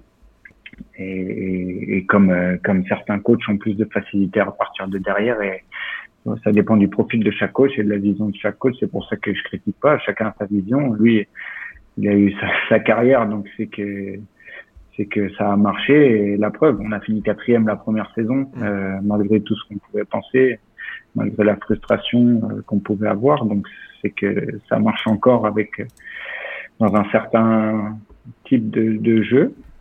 Euh, après, voilà, moi, j'ai réussi à, j'ai réussi et il m'a poussé à être tout le temps à 100%. Il a été super exigeant avec moi. Euh, parfois, euh, je t'avoue que ça m'a rendu fou. Je rentrais chez moi, j'avais limite envie d'arrêter le foot, mais j'exagère. Hein. Mais ah, je vois ce que tu veux dire. Mais au final, euh, au final, euh, c'est ma saison la plus aboutie euh, et c'est la saison où j'ai presque pris le plus de plaisir. Tu vois. On peut dire ce qu'il veut et il a réussi à, à me mettre à un poste où j'arrivais à me mettre en valeur et, et il m'a poussé à tout le temps être performant parce que je savais que même après dix, dix gros matchs, si je faisais un match où j'étais moins bien, et ben j'allais sortir de l'équipe. Et ça, c'est peut-être ce qui me manquait en tant que jeune joueur, c'était la régularité dans les perfs. Et l'année dernière, je pense que j'ai vraiment, j'ai vraiment franchi un step là-dessus. Justement, lors de... Et, et, d'être conscient, et, d'être conscient que malgré mes qualités de relanceur et de joueur, je peux être performant avec un coach qui a cette vision-là du foot. Et ça, ça m'a aussi euh, enlevé des barrières euh, sur la suite de ma carrière à me dire, putain, une fois un coach qui joue, une fois un coach qui joue, pas forcément. Tu vois. Alors, tu peux être avec un coach qui veut moins jouer, mais au fur et à mesure, tu lui montres que ce que tu peux lui apporter. Et ça aussi, après coup, je suis content de l'avoir vécu parce que ça m'a enlevé, ça m'a enlevé des barrières et des croyances en fait qui n'ont pas lieu d'être. Ouais, totalement. Bah, il y a Yous qui dit en tout cas une heure et demie quasiment. Maxime est un super client, ça fait plaisir à t'entendre. Est-ce que ça va niveau temps On a encore un petit peu de, de moments T'es pas pressé? Je t'ai dit, j'ai la nuit devant moi. moi, j'aime bien ça. N'hésitez pas à poser vos questions. Merci pour tous ceux qui, qui sont là et qui suivent ça. C'est un, un, plaisir. Ouais, évidemment. Moi, j'ai encore deux trois thèmes à évoquer, mais si vous avez des questions que vous voulez poser à Max, bon là, t'as dit que t'étais joueur rare. Il y en a qui veulent savoir ton pseudo. Il y en a qui veulent savoir si tu joues samedi pour t'aligner sur le terrain. Donc, euh, c'est quelque chose. Les gars, je préfère garder mon pseudo euh, discret, euh, non pas parce que je peux pas montrer, mais parce que je joue pas souvent. Euh, là, cette saison, j'ai pas recommencé à jouer. Je m'étais un peu mis dans le truc la saison dernière parce que voilà, je connaissais la Ligue 2 et, et que, et que j'étais en train de faire une bonne saison et que sur la fin de saison, je savais qu'on allait avoir des résultats. Mmh. Et, et, donc, euh, je m'y étais intéressé un peu. Mais, mais là, là, pour l'instant, j'ai arrêté de jouer parce que je suis focus à fond euh, et je pense pas forcément à faire mon équipe à chaque fois. Mais, mais oui, le, le, privilège qu'on a en jouant à Torah, en étant joueur, c'est qu'on sait quand est-ce qu'on va être sur le terrain ou pas. Euh, pareil pour certains de nos coéquipiers. Et c'est d'ailleurs, euh, certains demandaient quand, je sais qu'il y a Griezmann qui joue, Piqué, Griezmann, ça avait commencé avec eux. Euh, et c'est étonnant pour l'instant qu'il n'y ait pas de règlement. Tant mieux, parce que, parce que tout le monde peut jouer, mais, mais c'est vrai qu'on peut avoir certaines infos que d'autres ne peuvent pas avoir. Non, ça, ça, ça c'est sûr. J'avais une question euh, sur euh, justement avec euh, le, le. Vous avez joué euh, ce fameux barrage playoff euh, pour accéder à la Ligue 1. C'était contre Sochaux. Malheureusement, vous avez perdu. Mais tu me disais hors antenne, c'est un bourbier, c'est un, type de match. Est-ce que tu peux me raconter l'atmosphère? Parce que c'est quelque chose qui est assez récent en France cette mise en place. J'ai l'impression vraiment que si t'es cinquième, quatrième, c'est vraiment le parcours du combattant en termes d'intensité, d'influx nerveux. J'imagine même pas comment ça va être sur le terrain, dans le vestiaire, tout ça. Ouais, bah, comme je te disais en antenne tout à l'heure, déjà la, la Ligue 2, tu sors d'une saison de Ligue 2, t'es, t'es, t'es, t'es épuisant, tu vois, tu vois ce que je veux dire. Euh, t'arrives au 15 mai, t'as une saison complète dans les jambes et tu sais que si t'arrives quatrième ou cinquième, t'as minimum euh, voilà deux matchs aller-retour. Non, c'est même pas aller-retour. Non, c'est match couperé, ouais, c'est ça. Ouais, match couperé, donc tu sais que t'as minimum quatre matchs parce que tu joues quatrième contre cinquième le vainqueur joue contre le troisième et le vainqueur joue aller-retour contre le barragiste de Ligue 1. Donc t'imagines un peu. Et, et, oui, en plus sur des matchs coup près, donc euh, voilà, je pense que c'est pour avantager euh, le barragiste de Ligue 1. Mais ouais, c'est vrai que pour moi c'est un bourbier, même si euh, Auxerre l'a fait, non? Euh, si fait. Le Auxerre de Furlan l'a fait, oui. Auxerre l'a fait en finissant troisième non euh, Ils ont tapé Saint-Etienne, ouais. Euh, ouais. Donc en finissant troisième. Donc euh, je pense que c'est pas encore fait dans l'histoire hein, qu'un club finisse 4 ou 5e et arrive à monter en Ligue 1. Donc ouais, moi je trouve ça un peu un peu lourd comme comme comme comme comme cheminement. c'est bien de pouvoir récompenser ceux qui finissent dans les cinq premiers, mais est-ce que ça serait peut-être pas plus logique de faire directement un barrage aller-retour mm. avec le troisième, tu vois, et, ça serait peut-être un peu plus équitable. Et notamment aussi parce que tes, tes, barrages, ils sont en match rapproché. Tu joues mardi, samedi. Si tu gagnes, tu rejoues mardi. Euh, tu vois ce que je veux dire? C'est un parcours du combattant. Après, voilà, c'est pour l'instant c'est comme ça. Peut-être que demain ça changera, mais euh, Max, j'avais deux thèmes que je voulais encore euh, évoquer avec toi. C'est forcément, bah, on est dans, cette ère euh, depuis euh, quelques, années, bah, voilà, de, la data, comme on dit si bien, l'importance des statistiques. Est-ce que toi, tu es un joueur qui est, concerné par ça? Est-ce que tu regardes beaucoup tes, performances via les stats? Est-ce que tu t'informes beaucoup? Est-ce que tu, en, en conséquence, tu essaies d'améliorer certains points? Quel est ton rapport, toi, aux stats en tant que joueur? Alors, moi, je suis quelqu'un qui fait pas forcément attention à ça. Euh, je laisse ça à ceux qui s'y connaissent vraiment, ceux qui savent les utiliser. Euh, je pense que c'est très important, que ça amène beaucoup de choses à condition de bien les utiliser et de bien savoir comment les utiliser. Euh, encore une fois, euh, tu peux trouver toutes sortes de data euh, sorties de son contexte. Tout dépend de comment tu veux utiliser le joueur. Je parle en termes de recrutement pourra toujours trouver des datas positives et négatives sur un joueur, ça c'est sûr. Après, c'est sur comment tu veux l'utiliser, euh, quelle data est importante, euh, qu'est-ce que tu peux en ressortir. Pour moi, ça ira jamais, euh, ça devancera jamais ton impression terrain. Tu je vais pas, je vais pas changer mon jeu pour être meilleur en data. Mes data sont ce qu'elles sont, je joue comme je joue. ça peut m'apporter des détails sur sur ce que je peux améliorer, ce que je, sur mes qualités, sur ce que là où je peux appuyer. Je sais aussi qu'aujourd'hui, euh, c'est un outil euh, très utilisé pour le recrutement. Donc, je sais aussi qu'en tant que joueur, c'est très bien de ressortir dans les datas, mais, euh, mais je vais pas changer mon jeu aujourd'hui en tant que joueur pour, pour bien ressortir dans les datas. Je vais faire mon travail sur le terrain. Chaque situation est différente. Il y a déjà assez de travail sur le terrain. On doit s'adapter. Si en plus on doit penser à la data quand on est sur le terrain. C'est sûr. Tu vois ce que je veux dire? Bon, Après, c'est très bien pour les, pour les coachs, euh, pour préparer les matchs. Pour, euh, pour, euh, enfin, ça donne beaucoup d'indications sur l'adversaire, l'habitude euh, qu'il a, les habitudes, euh, comment ça joue, comment toi tu peux t'adapter, et aussi pour le recrutement.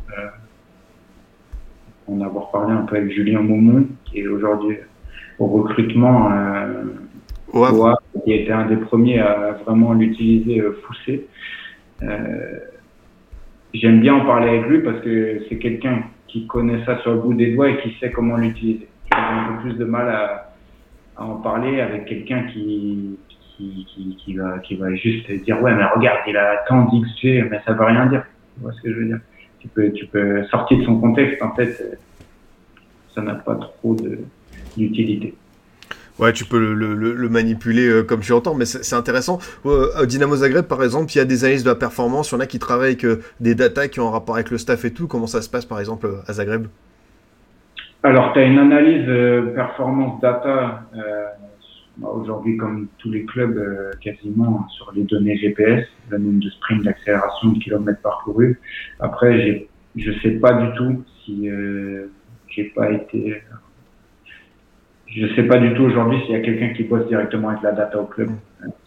C'est peut-être le cas euh, via, via le recrutement, mais euh, je suis pas assez proche euh, de quelqu'un du club pour te dire aujourd'hui oui. ils s'en servent ou non, ils s'en servent pas. Après, je, pense, vu le développement du club, leur académie, euh, c'est con, mais venir chercher un joueur en Ligue 2, c'est rare. C'est possible que ça soit aussi via la data. Mm. C'est vrai, c'est vrai que le, recrutement et ton arrivée à Zagreb, euh, ça peut s'expliquer euh, par ça. Il y a Pierre Roison qui demande est-ce que tu étais au Stade de France un certain 27 avril 2019 pour la victoire de Rennes face au PSG Est-ce que tu as fait les festivités avec les joueurs? J'y étais. Alors, grand moment? J'y étais, exceptionnel. j'imagine, j'imagine. Bah, en plus, voilà, c'est la, première, le premier trophée de Rennes au 21e siècle depuis tellement, tellement longtemps. et puis Stéphane. Oui, c'est Stéphane, oui. C'était exceptionnel ce qui arrive au club. Ce qui arrive au club, c'était franchement magnifique. Magnifique. Enfin, le, dernier thème que je voulais évoquer euh, avec toi, Max, un peu plus en, profondeur, parce que bah, évidemment, tu es joueur en activité, ça m'intéresse d'avoir ton, ton, discours euh, là-dessus, c'est euh, forcément la santé mentale, c'est quelque chose qui revient de plus en plus sur le devant de la scène. On a vu ce qui s'est passé avec bah, voilà, l'interview de Dele Ali au début de saison que j'affiche, on a vu récemment ce qui arrivait à BKBK, on a vu des prises de parole, notamment de Thierry Henry là-dessus. toi, quelle est ton, ton opinion? Est-ce que vous êtes, toi, au cours de ta carrière, tu as vu dans les clubs des professionnels, des psychologues qui peuvent vous aider? Euh, comment est-ce que tu te positionnes par rapport à ça? Parce que évidemment, il y a une partie euh, des gens qui n'arrivent pas à comprendre que des footballeurs puissent avoir euh, besoin d'aide, puissent parler, parce qu'évidemment, on considère que vous êtes des privilégiés, mais c'est pas que ça. Évidemment, on sait toi et moi qu'il y a beaucoup d'autres choses qui rentrent en compte. par exemple, voilà, j'imagine que en passant de Paris à Zagreb, ton premier voyage à l'étranger, il y a un déménagement à gérer, tu as une famille, tout ça. J'imagine que c'est ce genre de choses dans ta tête. Et en plus, tu te dis, je dois quand même prouver sur mes premières minutes avec Zagreb. La santé mentale pour toi, ça, correspond à quoi, Max? Bah, C'est un des points euh, essentiels euh, qu'il va falloir améliorer, à mon avis, euh, dans le sport de haut niveau en général et dans le foot. C'est en train d'être fait, mais pour moi, ça devrait déjà avoir une place beaucoup plus importante que ça. alors oui, on est des privilégiés, comme tu dis, ça c'est sûr et certain. Mais être privilégié, ça ne veut pas dire ne pas avoir de problème. on a une vie à côté, et même euh, sur le plan professionnel, c'est pas parce que tu es joueur de foot que tu as de l'argent que, que tu es obligé de bien te sentir. Il y a des tas de raisons en étant footballeur euh, qui, qui, peuvent pousser à,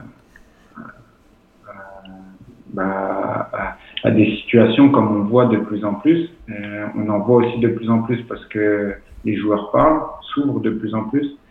Et oui, c'est un des points essentiels. Euh, c'est un monde où il y a énormément de. C'est pas une, c'est pas une pression que tu sens constamment, mais, mais, mais en fait, ta performance, tu dois l'avoir tous les jours. Et en fait, c'est comme si tous les jours tu retournais au travail et qu'on te jugeait sans cesse. Euh, voilà. Et tu sais très bien que si un entraînement n'est pas bon, bah, le coach il va le voir.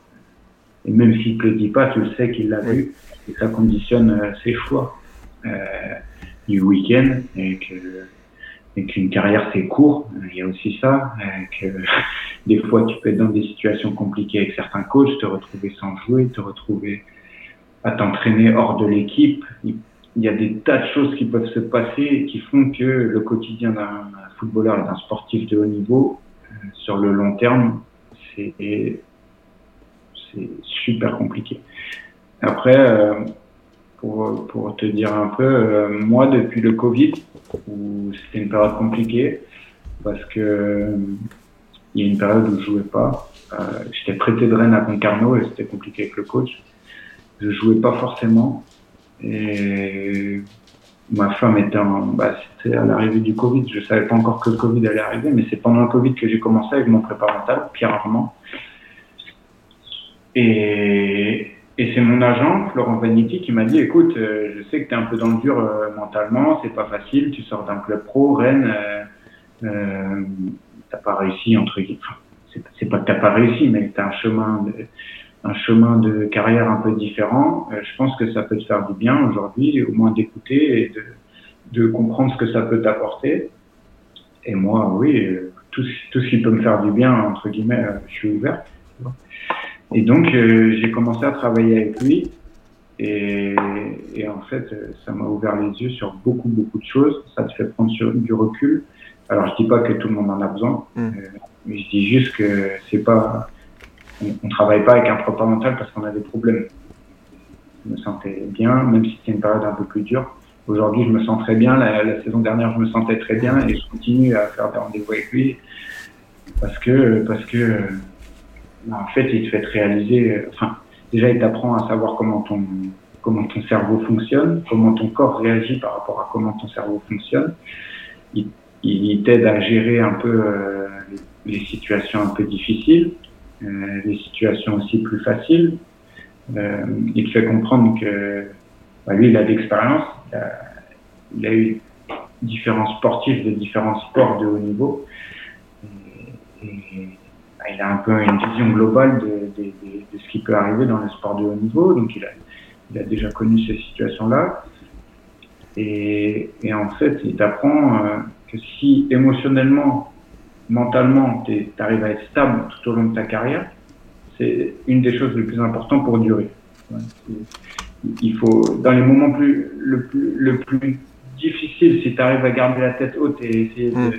sans morfond, tu vois, et que tu arrives à rester stable, euh, autant que dans les moments où tout va bien et que tu as tendance à t'enflammer, et ben c'est là où tu vas réussir à trouver un équilibre qui va faire que, je pense, dans ta carrière, tu peux, tu peux arriver à durer. Après,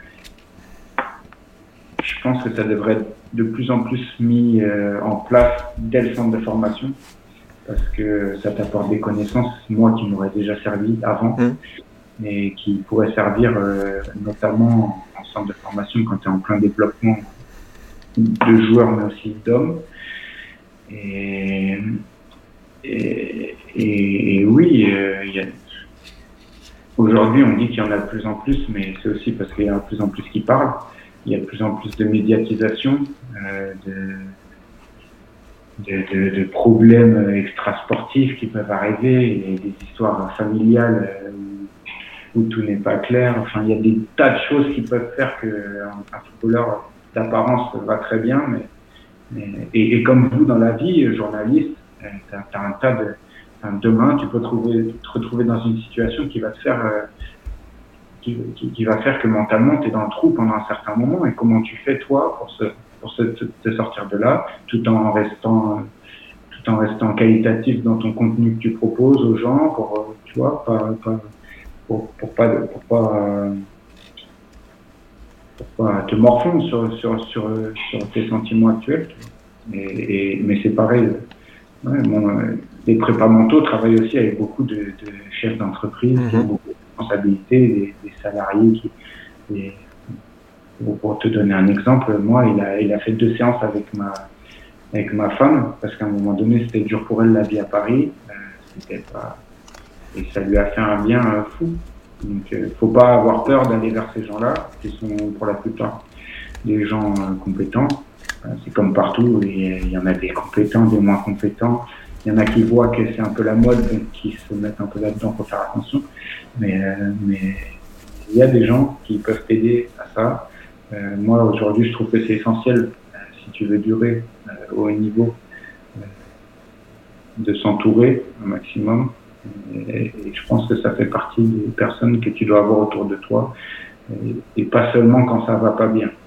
Ça peut t'aider à, à, rester. L'année dernière, quand j'enchaînais 10 top matchs, c'est aussi pour ça que j'arrivais à faire le 11e bien, le 12e mmh. bien parce qu'il m'aidait à visualiser, même, même quand j'étais en, en, pleine confiance et que j'avais l'impression qu'il pouvait rien m'arriver sur le terrain, il m'a m'aidait à visualiser les moments où j'avais été dans le trou et, et à, à, redescendre, tu vois, à garder les pieds sur terre et à rester stable et à garder une ligne de conduite qui fait que, bah, tranquille, c'est pas parce que je joue pas trois matchs que je suis que je suis moins bon et c'est pas parce que je fais trois matchs euh, homme du match que je suis le meilleur joueur. Il y a tout qui peut changer. Le but, c'est juste d'essayer de, de, contrôler tout ce que toi, tu peux contrôler. Il y a, il y a 10 000 facteurs dans le foot que tu pourras jamais contrôler. Toi, il faut juste être focus et confiance sur ce que tu sais faire, ce que tu peux contrôler. Et le reste, bah, ça appartient au coach, aux supporters, à ta vie familiale. Et voilà, comme toi dans ta vie. Enfin, c'est pareil pour tout le monde. Quand il y a des tas de choses, même en étant footballeur. Certes, on est des privilégiés parce que, parce que on vit, on vit de notre passion et qu'on a de l'argent et que c'est un monde, entre guillemets, où il y a beaucoup d'argent qui circule, mais c'est aussi un monde pourri à cause de ça. Et il y a des tas de choses euh, bah, de l'extérieur qu'on voit pas forcément qui peuvent faire qu'on arrive à des situations dramatiques comme on a, comme on a vécu euh, ces dernières semaines où on a évité le pire. Bah écoute euh, Max, un grand merci pour euh, cette prise de parole parce que tu as dit beaucoup beaucoup de choses euh, hyper intéressantes. Tu as, as, dit toi-même euh, quel était ton rapport à ça et c'est super intéressant justement tu me dises à quoi euh, ressemblent tes séances avec ton préparateur mental. Euh, tu as dit au tout début de ton intervention justement que tu trouvais qu'on n'en faisait pas assez en France pour le sport de haut niveau, pour le football. Tu as, parlé de mettre ça en place, des centres de formation. Pour toi c'est quelque chose qui doit être privilégié. Voilà, d'ici les prochains mois, prochaines années, c'est vraiment voilà, mettre en place des psychologues, des préparateurs mentaux le plus tôt pour euh, voilà, conditionner les jeunes. Toi, tu dis toi-même ce que ça aurait pu te servir euh, dans tes années d'adolescent. Ouais, complètement. Après, prépa mentaux et psychologue, c'est pas la même C'est vrai. Mais par exemple, on avait un psy à Rennes où on devait aller le voir une fois par mois. Ça, ça faisait du bien, mais c'est pas pareil. C'est plus oui. pour des problèmes extra, extra sportifs que tu peux avoir. Euh, un prépa mental, ça va vraiment être quelqu'un qui est compétent pour t'aider euh, sur, ton, sur ta situation professionnelle. Et oui, pour moi, c'est essentiel. C'est essentiel parce que parce qu'il y a de plus en plus euh, de médiatisation de plus en plus tôt que les joueurs, euh, en étant aussi jeunes, c'est pas normal d'être aussitôt exposé. Il y en a qui arrivent à bien gérer, il y en a d'autres moins. Tu touches de l'argent, des fois beaucoup d'argent tôt dans ta vie, c'est pas non plus facile à gérer. Euh, tu peux avoir un cercle d'amis ou familial qui peut être aussi parfois nocif. Ça peut ne pas être facile à gérer. Donc voilà, toutes les personnes euh, qui peuvent t'aider dans ton entourage, euh, y compris les préparateurs mentaux, je trouve que c'est essentiel.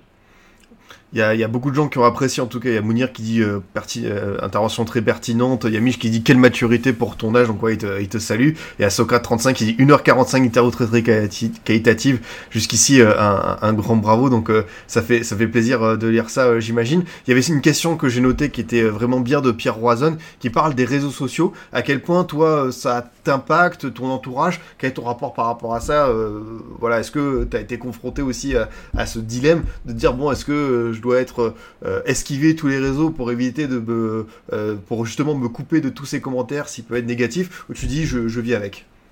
Non, bah c'est le piège dans lequel il faut pas tomber. Il y a eu un moment cette période-là où les joueurs entre guillemets évitaient de s'exprimer parce que il y a eu des périodes où, où certains joueurs, quand, Twitter est arrivé, qui n'étaient pas forcément conscients de l'ampleur que ça pouvait avoir. Aujourd'hui, voilà, on grandit avec. Moi, je trouve que faut pas s'en priver, faut s'en servir. Après, il faut être intelligent dans son utilisation. Je trouve ça intéressant de pouvoir échanger, comme je t'ai dit, avec les gens qui te suivent, parce qu'on reste des gens normaux. C'est pas parce qu'aujourd'hui on est footballeur professionnel qu'on n'a pas le droit d'échanger avec toi, avec, avec Pierre Roison ou, ou, qui que ce soit. Mmh. Euh, on est tous passionnés par le foot. Euh, après, voilà, tout en restant dans le respect, c'est sûr que quand tu t'exprimes sur les réseaux, tu sais que tu t'exposes euh, forcément tout le temps à certains à certains commentaires euh, de personnes qui sont jamais d'accord et il y en aura toujours. Après, euh, que, que, faut pas faut pas forcément, tu vois, tu, tu parles avec les gens, euh, parler avec les gens qui sont intéressés par ce que tu dis et il y en aura toujours de toute façon des gens. Par exemple, je me suis exprimé un peu sur la situation actuelle. Mm-hmm euh, mondial, on va dire, récemment. Et dans l'ensemble, j'ai eu que du positif et, et, et je savais qu'en publiant ça, il y allait avoir des messages ou des commentaires négatifs. Et, et quoi, de toute façon oui. Et ça, ça, ça change quoi? C'est mes réseaux, c'est je dis ce que je veux, donc c'est donc c'est dans le respect de tout le monde et c'est aussi pour ça, c'est pas que publier des photos de match, ça peut être aussi être autre chose. C'est pas parce que je suis footballeur que je peux pas m'exprimer sur un sujet. C'est pas parce que tu es journaliste football que tu peux pas donner ton avis sur la politique, euh, par exemple. Donc euh, voilà, on est des, on est des humains. Faut juste faire attention. Euh, Aujourd'hui, on est assez prévenus. Je pense que le travail il est plutôt bien fait dans les centres de formation. Nous, en tout cas à Rennes, on a eu pas mal de réunions pour prévenir des dangers que ça peut apporter. Euh, je pense aussi que ça peut avoir des avantages, beaucoup d'avantages. Euh, notamment euh, aider à, à, à, ce que les gens te connaissent mieux en dehors du foot euh, et pouvoir échanger et te construire une petite communauté qui, qui fait que c'est agréable. Bah écoute, c'est super intéressant. En plus, tu as évoqué justement cette prise de parole que tu as eue sur les réseaux sociaux par rapport à l'actualité mondiale et je voulais te, euh, te le demander, mais tu l'as fait toi-même. C'est vrai que c'est une prise d'initiative. On est souvent, tu sais, dans le débat public, euh, les footballeurs doivent s'exprimer, euh, non, ils doivent pas s'exprimer. Tu vois, il y a toujours cette position. Toi, tu t'es pas posé de question Bah si, je me suis posé la question. Forcément, tu sais qu'en étant footballeur, ça va réagir un peu plus pour ça que j'ai fait très très attention, surtout quand ça touche la politique, euh, dans ce que tu dis. C'est un sujet super sensible, donc euh, forcément, forcément, ça peut susciter des réactions disproportionnées. Euh, après, je trouve important qu'en tant que pas personnalité publique, mais voilà, on a une petite communauté à, à nos échelles, sur nos réseaux. Je trouve ça important de pouvoir exprimer ce qu'on pense, et notamment sur une situation importante et assez dramatique aujourd'hui. Non, mais c'est sûr. Et, et justement, tu as parlé tout à l'heure de la formation au Stade Rennais par rapport à ça. Il y a Socrate35 qui a une très bonne question qui disait euh, À Rennes, on entend souvent qu'au-delà de former des joueurs, l'objectif c'est de former des hommes. Quel est ton avis par rapport à ça? Est-ce que tu as ressenti qu'il n'y avait pas que le terrain qui comptait?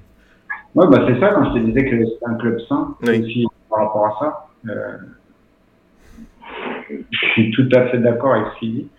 Et, et, dans la plupart des cas, même les mecs qui n'ont pas réussi, c'est des top mecs qui réussissent dans leur vie. Euh, c'est pas le cas dans tous les clubs. Je sais qu'il y en a qui galèrent quand.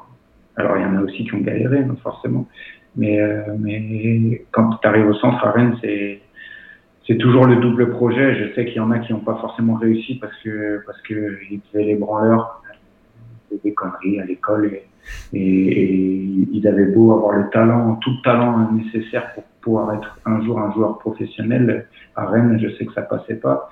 Et, et il fallait d'abord bien se comporter, avoir les bonnes valeurs pour pouvoir ensuite espérer quelque chose. Eh, écoute euh, Max, en tout cas, on va arriver euh, au, bout de ce formation FC. C'est officiellement l'émission la plus longue depuis que j'ai lancé euh, ce podcast. Voilà, plus d'une heure et demie, quasiment deux heures. J'avais jamais fait ça. Je suis très content que ce soit avec toi parce que moi au départ, je t'avais dit voilà une bonne heure et finalement, on a évoqué plein de sujets. T'as été très long, t'as as fait bien les enchaînements. On pourrait continuer encore. Désolé si j'ai un peu trop parlé. non, non, ah non, t'excuses surtout pas. C'était très bien j'aime bien euh, échanger avec toi, avec eux, avec ceux qui suivent. Je trouve ça intéressant. C'est pas souvent, donc quand on a le cas, quand on a l'occasion de le faire, faut qu'on en profite. Et puis merci à toi de m'avoir invité. Merci à ceux qui ont participé. Merci à ceux qui nous suivent. Et puis c'était un plaisir, tout simplement. Bah écoute, euh, plaisir partagé, c'est souvent la question que je pose euh, en fin d'émission. Alors, il pourrait y avoir le scoot time si tu as un joueur à recommander, tu, peux, mais est-ce qu'il y a quelque chose que euh, qu'on a ou qu'on aurait oublié de discuter? Est-ce qu'il y a un thème que tu envie d'évoquer? Voilà, la, carte blanche, ta terrain libre, est-ce qu'il y a un point qui on aurait zappé. J'ai l'impression qu'on a fait à peu près le tour de la question en, deux heures. juste par rapport à mon podcast, tout à l'heure, Ah oui, c'est vrai, exactement. Bien vu, très bien vu. C'est une initiative que tu veux lancer où tu veux euh, interroger euh, tous les acteurs du milieu du foot, euh, de l'adjoint au préparateur en passant par le nutritionniste, tout ça? C'est pas du tout pour mettre en avant. Non, mais tu as raison. C'est super comme initiative. On, l'a évoqué tout à l'heure et j'ai pas mal de questions régulièrement sur où ça en est. Et j'étais dans une période où c'était pas non plus évident footballistiquement parlant, donc j'ai préféré me, me, concentrer à fond là-dessus. Je préfère prendre le temps aussi de bien faire. Je vais le faire, c'est sûr. Euh, j'ai vraiment envie de le faire. Je trouve ça intéressant. Les retours que j'ai eus quand j'avais partagé ça sont top. J'ai même eu euh, pas mal de propositions et d'aides euh, sur la partie technique. J'ai vraiment envie de faire un truc quali. Euh, on va faire ça. Enfin, oui, on va. Et, je vais juste prendre le temps de bien le faire, euh, de, bien trouver. Que sur la partie technique, je m'y connais pas trop encore, mais j'ai plein d'idées et euh, il faut juste que je prenne le temps de, de, de, bien peaufiner ça pour que ça soit vraiment clean quand ça sortira. Mais en tout cas, merci à tous ceux qui ont, qui ont commenté, qui ont réagi. Et je pense que ça peut être intéressant de pouvoir échanger avec avec un prépa mental, euh, avec euh, avec euh, un coach des gardiens, avec euh, un nutritionniste, avec euh, d'autres coéquipiers que j'ai fréquentés à différents postes, d'avoir des conversations un peu plus banales mais, mais écoutées. De l'intérieur, entre guillemets, euh, il y en a pas mal qui font ça après leur carrière. Je pense à Edouard Cissé sur Internet Football. Mais, mais je trouve ça intéressant. Ça peut être parfois délicat parce que la situation footballistique, tu sais comment c'est, il suffit que tu sois un peu moins bien pour que les gens ne parle plus. pour que les gens te disent de te concentrer sur le foot. Mais, mais oui, c'est sûr que, qu'on, va faire ça. Bah écoute, super projet, on sera là pour, euh, pour écouter, pour euh, appuyer euh, le... le... T'as, déjà un nom de, de, podcast ou pas du tout? Euh, Ouais, Inside Football. Inside Football, ok. Bah écoute, on sera là pour, euh, pour l'appuyer. Moi, je trouve que c'est une top initiative. En plus, bah, toi qui es encore euh, euh, en activité, tout ça, je pense qu'il y aura plein d'échanges pertinents. Donc, grand plaisir que ça que ça sens. Mais en tout cas, voilà, Maxime, encore une fois, un grand merci d'être venu. Honnêtement, c'était un grand plaisir d'échanger avec toi durant deux heures. Je salue aussi le chat qui a été très pertinent, qui a posé de bonnes questions. Honnêtement, je pensais pas qu'on pourrait aller aussi loin et ça me fait super plaisir. Comme je te dis, moi, c'est assez rare de recevoir dans le formation FC des joueurs parce que en plus comme c'est une émission qui parle de formation des jeunes euh, c'est compliqué de les avoir et qui parlent euh, voilà avec euh, avec spontanéité qui n'ait pas peur de la, phrase voilà qui pourrait les, mettre en, porte-à-faux. Mais toi voilà t'as as joué le jeu t'as été très très bon et merci encore une fois. Bah écoute merci à toi c'était un plaisir. Tes questions étaient intéressantes. Je pense qu'on a évoqué pas mal de sujets qui pouvaient intéresser et qui étaient importants on pourrait aussi pousser encore plus loin un certain sujet, mais peut-être qu'on fera un, de ces jours.